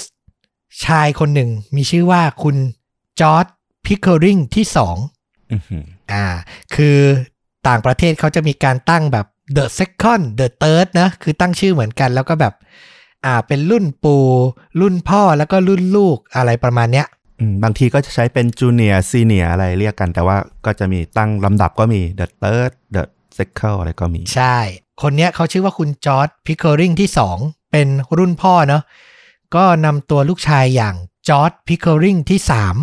มาส่งโรงพยาบาลอย่างเร่งด่วนอืมเพราะลูกของเขามีอาการของโรคสโตรกก็คือหลอดเลือดสมอง ชายหนุ่มถูกนำตัวเข้าห้องฉุกเฉินทันที หลังจากนั้นไม่นาน หมอและพยาบาลก็ต้องทำการสอดท่อช่วยหายใจ เพื่อรักษาชีวิตเขาไว้อืมสุดท้ายจอร์ดพิคเคอริงที่สองได้รับการยืนยันจากแพทย์ว่า ลูกชายของเขา สมองตายแล้ว คือในทางการแพทย์เนี่ยการที่สมองตายเนี่ยก็เป็นการเสียชีวิตแล้วล่ะอืมอยู่ได้ด้วยเครื่องช่วยหายใจอะเนาะซึ่งในตอนนั้นเนี่ยที่โรงพยาบาลเนี่ยมีสมาชิกครอบครัวประกอบไปด้วยจอร์จพิคเคอริงผู้พ่อเนาะแล้วก็ผู้เป็นแม่ซึ่งเป็นอดีตภรรยาของเขาเลิกลากันไปแล้วนะครับ แล้วก็มีลูกชายของทั้งคู่ ซึ่งเป็นพี่น้องกับจอร์จพิคเคอริงที่3เนี่ยอีกหนึ่งคนอยู่ที่นั่นนะครับ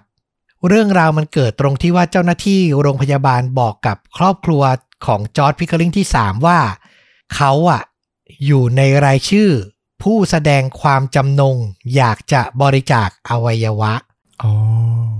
ทั้งหมดจะต้องรีบตัดสินใจว่าจะทำอย่างไรต่อเเพราะถ้าปล่อยร่างกายไว้นาน อวัยวะที่มีอาจจะล้มเหลว และไม่สามารถนำไปบริจาคได้ อืมอืม แน่นอนว่าตอนนั้นมันเป็นการตัดสินใจที่ยากลำบาก จอร์ดผู้พ่ออะเขารู้สึกว่าเจ้าหน้าที่ พยายามกดดันเขาและครอบครัวมากเกินเหตุ เพื่อให้ถอดเครื่องช่วยหายใจลูกชายของเขาให้เร็วที่สุดอืมต้องบอกว่าเขาอะทำอะไรไม่ถูกทำได้แค่เพียงวิงวอนต่อพระเจ้าว่า ให้ลูกชายเนี่ย ส่งสัญญาณอะไรสักอย่างออกมาหน่อย ให้รู้ว่าไม่ได้สมองตายจริง ยังมีชีวิตอยู่จริงอืมๆแต่ก็ยื้อไว้ได้ไม่นานครับ คือตัวเขาอะยังทำอะไรไม่ถูกยังทำใจไม่ได้พูดง่าย ๆ แต่คนเป็นแม่และน้องชาย สมาชิกในครอบครัวที่เหลือนะ ตัดสินใจบอกกับเจ้าหน้าที่โรงพยาบาลว่า ให้ถอดเครื่องช่วยหายใจจอร์ดพิเคอริงที่3ทันทีอืมโดยที่ผู้เป็นพ่อยังไม่พร้อม จะยอมรับครับ และเมื่อไม่มีใครสนใจรับฟังเขา จอร์ดผู้พ่อจึงตัดสินใจทำในสิ่งที่ไม่มีใครคาดคิด ในระหว่างที่เขาและสมาชิกในครอบครัว ยืนดูใจลูกชายอยู่ในห้องฉุกเฉิน จอร์ดผู้พ่อก็ชักปืนสั้นขนาด 9มิลลิเมตรที่พกไว้ออกมาพลางเล็งไปที่บรรดาเจ้าหน้าที่ของโรงพยาบาล ส่วนอีกมือหนึ่งเนี่ย เขาก็ จับมือจอร์ดที่3ที่ป่วยหนักไม่ได้สติอยู่บนเตียงเอาไว้ จากนั้นเขาสั่งห้ามทุกคนเข้าใกล้ลูกชายของเขาเป็นอันขาด สถานการณ์ในตอนนั้นดำเนินไปอย่างโกลาหล เจ้าหน้าที่โรงพยาบาลพยายามเกลี้ยกล่อมให้เขาใจเย็น ในที่สุด ลูกชายอีกคนของจอร์ดพิคเคอร์ลิงที่สองก็เข้าประชิดตัวผู้เป็นพ่อ และเจรจา ปลดอาวุธพ่อของตัวเอง ได้จนสำเร็จ คือดึงปืนออกจากมือของพ่อได้นะครับอืมแต่สถานการณ์ที่เหมือนจะคลี่คลายนั้น กลับไม่จบสิ้น จอร์ดผู้พ่อยังคงยืนกลานให้ทุกคน ห้ามเข้าใกล้ลูกชายที่นอนอยู่บนเตียงเป็นอันขาด และยืนยันว่าเขาไม่ได้มีอาวุธแค่เพียงชิ้นเดียวเท่านั้นอ๋อและบอกได้เลยว่า เป็นไปได้ เพราะว่าเรื่องเกิดขึ้นที่รัฐเท็กซัส ซึ่งกฎหมายการพกอาวุธปืนนี่คือเสรีมากๆ รัฐหนึ่งในประเทศสหรัฐเลยเนาะใช่ ในที่สุดสถานการณ์สุดตึงเครียด ก็ดำเนินไปนานกว่า 3 ชั่วโมงเต็มอืมและก็เป็นหน่วยสวาดพร้อมอาวุธครบมือ ที่เข้ามารับผิดชอบสถานการณ์อีกครั้ง เมื่อหน่วยสวาดคนหนึ่ง เดินเข้ามาในห้อง หวังจะเจรจากับจอร์ดผู้พ่อนะอืมถึงตอนนั้นเขาก็รู้ตัวแล้วว่าตัวเองกำลังจะหมดหวัง เขายื้อเวลาลูกชายมาได้นานสุดแค่นี้ แต่ในวินาทีที่สิ่งใด ๆ จะเกิดขึ้นต่อไป เขาก็ได้รับสัญญาณบางอย่างจากลูกชายที่ป่วยหนักครับ แหล่งข่าวบางแหล่งบอกว่า จอร์ดที่ 3 บีบมือพ่อ ในตอนที่หน่วยสวาดอะ เดินเข้ามาในห้องพอดี เหมือนหนังเลยนะอืมแต่บางแหล่งก็บอกว่าเขาอะบีบมือพ่อ3-4ครั้งก่อนหน้านั้นแล้ว แต่ไม่ว่าข้อเท็จจริงจะเป็นอย่างไรก็ตามอะ เหตุการณ์เนี้ยก็ทำให้จอร์ดผู้พ่อรู้แล้วว่า ลูกชายของเขาอะ ยังมีชีวิตอยู่อืมเขาชูมือยอมมอบตัวกับหน่วยสวาดพลางตะโกนบอกแพทย์ให้เช็คอาการลูกชายอีกครั้งอืมอืมจอร์ด เชื่ออย่างมากว่าลูกชายของเขายังไม่ตายครับ และอัศจรรย์มากฟลุก ใช่จริงๆ หลังแพทย์ตรวจสอบก็พบว่า ลูกชายของจอร์ดพิคเคอริงที่สองยังมีชีวิตอยู่อะอืมอืมเหมือนหนังเลยนะ ใช่การตรวจสอบว่าเขาสมองตายก่อนหน้านี้เป็นความผิดพลาดอะ จริงๆก็เรามองอีกอย่างหนึ่งนะ เรามองว่ามันก็ไม่น่าจะผิดพลาดหรอก หมายถึงว่า การตรวจสอบขึ้นสมองหรือว่าอาอาการสมองตายนะ่ะมันก็ใช้เครื่องมือในการวัดอยู่แล้วแหละ มันอาจจะเป็นช่วงจังหวะที่ที่ตัวคุณลูกอะ่ะเขายังโคม่าอยู่ อืมมากด้วยแหละ แล้วการยื้อเวลาออกไปได้ระยะหนึ่ง อะไรต่างๆที่มันเกิดขึ้นมากมาย มันอาจจะไปกระตุ้นสติของเขาให้กลับคืนมา ก็เป็นไปได้เหมือนกัน ต้องยอมรับว่าเป็นปาฏิหาริย์แหละ อืม คืออดคิดไม่ได้ว่าความรักการสื่อสาร การจับมือผู้เป็นลูกนานกว่า 3 ชั่วโมงอะ่ะ มันส่งพลังหรือความรู้สึกบางอย่าง ไปถึงจิตใจของลูกได้นะ อันนี้อดคิดไม่ได้จริงอืมๆบทสรุปของเหตุการณ์ครั้งเนี้ย จอร์ดผู้ลูกเนี่ยก็ได้รับการรักษา จนฟื้นคืนสติกลับมาเป็นปกติ ส่วนจอร์ดผู้พ่อเนี่ยได้รับโทษจำคุกสถานเบาเป็นเวลา 10 เดือน คือเขาถูกกล่าวหาว่าแบบพยายามฆ่าโดยใช้อาวุธเลยนะ ข้อกล่าวหาหนักมาก แต่ด้วยความแบบมวลรวมของเหตุการณ์อะศาลก็พิจารณาและแล้วก็ลดโทษเป็นสถานเบาเนาะก็เลยถูกจำคุกแค่ไม่ถึงปี อเมริกาใช้ระบบลูกขุนด้วยอยู่แล้วเนาะถ้าเราฟังมาตั้งแต่ต้นก็เข้าใจสิ่งที่คุณพ่อเขาทำอะ่ะ ถ้าเราจะลงโทษเราก็คงลงโทษในสถานเบาที่สุดของโทษที่มันหนักอยู่แล้วอะ่ะอืมหลังออกจากคุก ปัจจุบันเนี้ยพ่อลูกก็ทำกิจการร้านขายเครื่องใช้ไฟฟ้าร่วมกัน เมื่อนักข่าวไปสัมภาษณ์ถึงเหตุการณ์ในวันนั้นกับลูกเนี่ยจอร์ดพิกเกอร์ลิงที่ 3 ก็ให้สัมภาษณ์ว่า ผมมีวันนี้ได้ เพราะผู้ชายที่นั่งอยู่ข้างผมตรงนี้ ก็คือหมายถึงพ่อเขาอะนะอืมมันมีการทำผิดกฎหมาย แต่มันทำไปด้วยเหตุผลที่ถูกต้อง ผมมานั่งอยู่ตรงนี้ได้ เพราะความรักจากพ่อของผมเท่านั้นเอง เนี่ยคือสิ่งที่ผู้เป็นลูกให้สัมภาษณ์นะครับ และในเวลาต่อมาโรงพยาบาลที่เกิดเหตุก็ออกประกาศเตือนเหล่าเจ้าหน้าที่ ที่ทำงานในสถานการณ์แบบเนี้ยว่า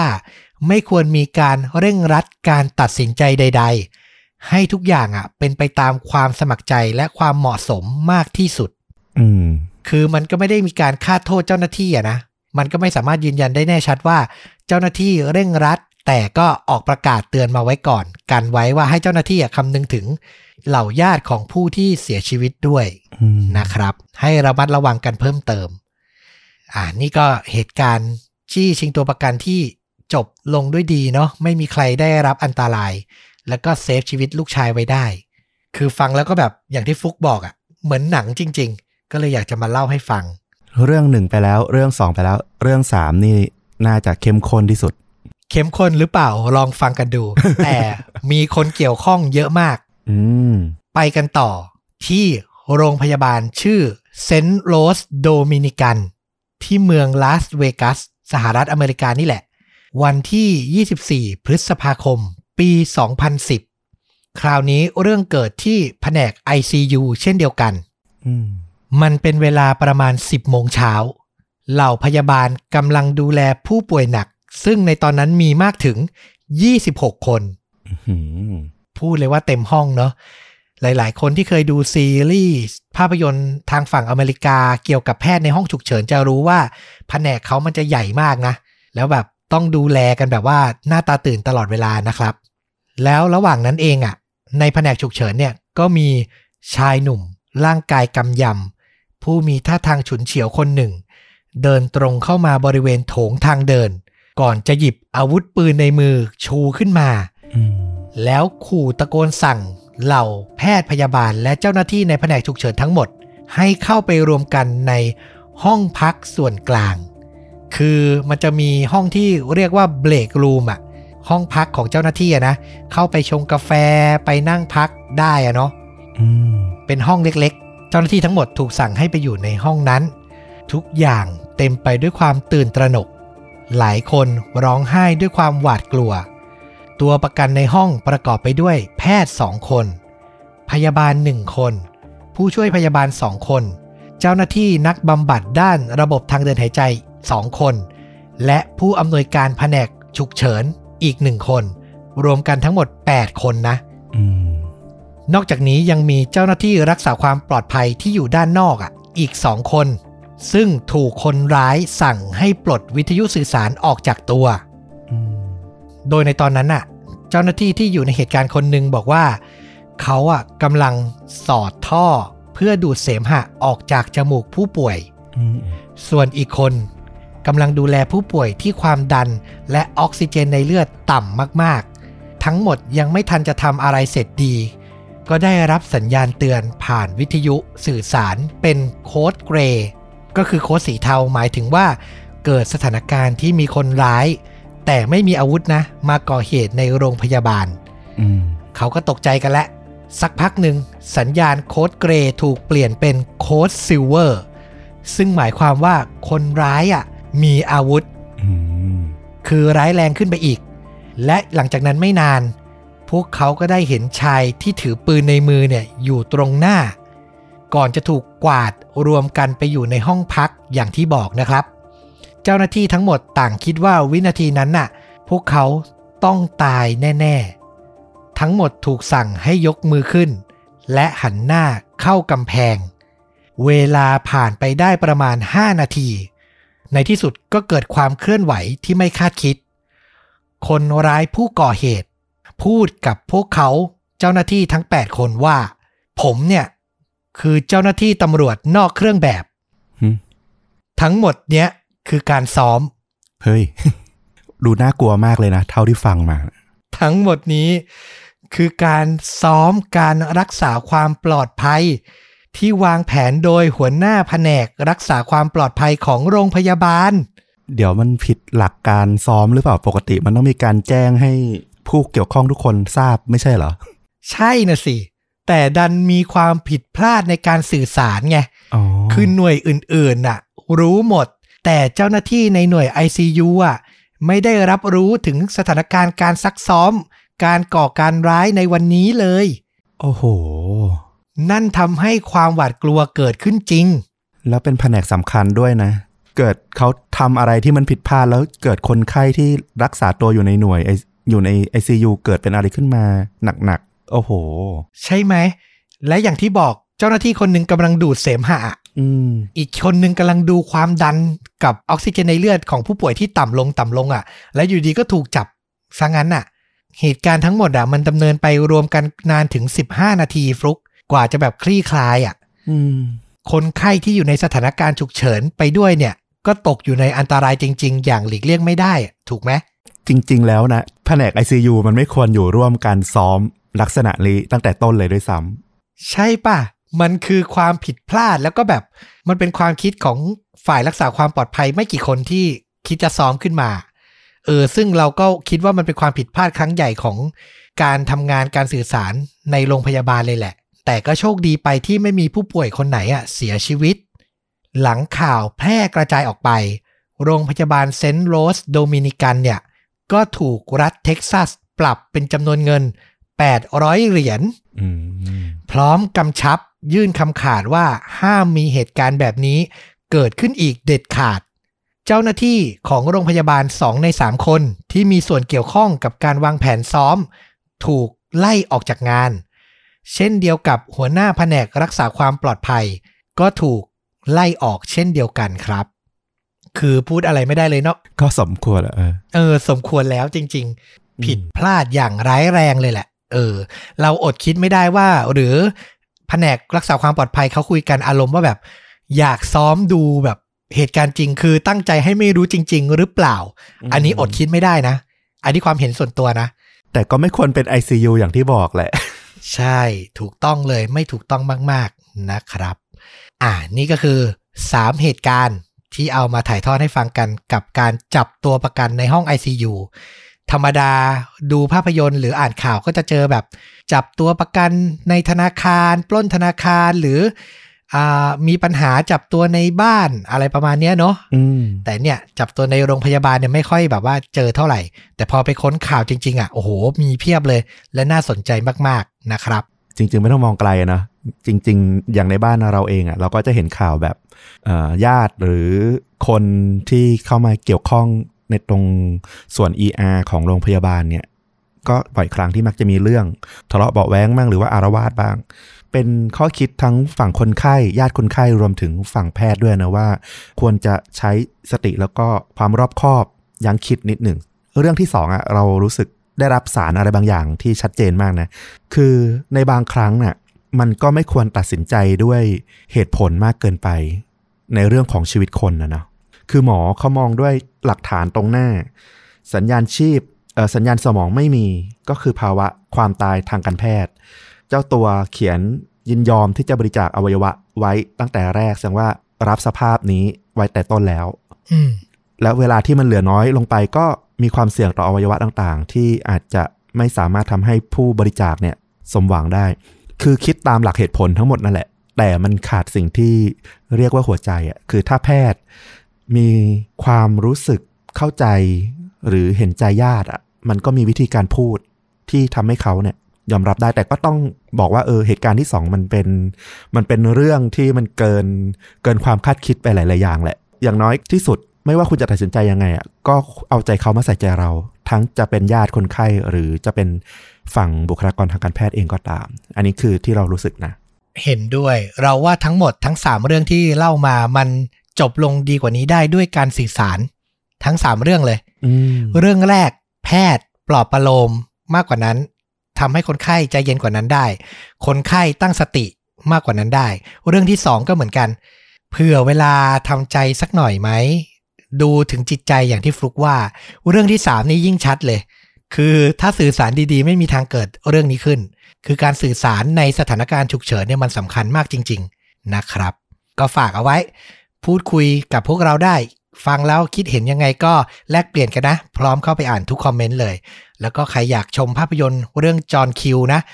แนะนำเลยสนุกมากๆ แล้วก็มีครบทุกอารมณ์จริง ๆ ปักตัวอย่างไว้ที่ท็อปคอมเมนต์ใน YouTube เช่นกัน ก็เป็นอีกหนังเรื่องหนึ่งที่อยากแนะนำมากๆ แล้วก็ตอนนี้เนี่ยก็มีลงให้ชมในแพลตฟอร์มอย่าง Netflix ด้วยหาชมไม่ยากเลย เป็นหนังที่ดีมากๆ เราชมตั้งแต่ปี 2002 ใช่ไหมที่หนังออก ใช่ ทุกวันนี้อยากอยากจะบอกว่าก็ยังยังตราตรึงยังจดจำฉากในหนังได้หลาย ๆ ฉากเลย คือเป็นหนังที่มันเต็มไปด้วยหัวใจของมนุษย์อะนะอืมเออ เราไม่อยาก spoil ตอนจบแล้วกันเราว่ามันได้ทั้งความลุ้นระทึก แล้วก็ความอิ่มใจรวมถึงได้ข้อคิดแบบโอ้โห หลาย ๆ อย่างมาก ไม่อยากให้พลาดกันนะครับ และนี่ก็คือเรื่องจริงยิ่งกว่าหนังพอดแคสต์จากชวนดูดะ ฝากติดตาม Facebook YouTube b l o g i t Spotify และ Apple Podcast ของเราได้ทุกช่องทางเลยนะครับ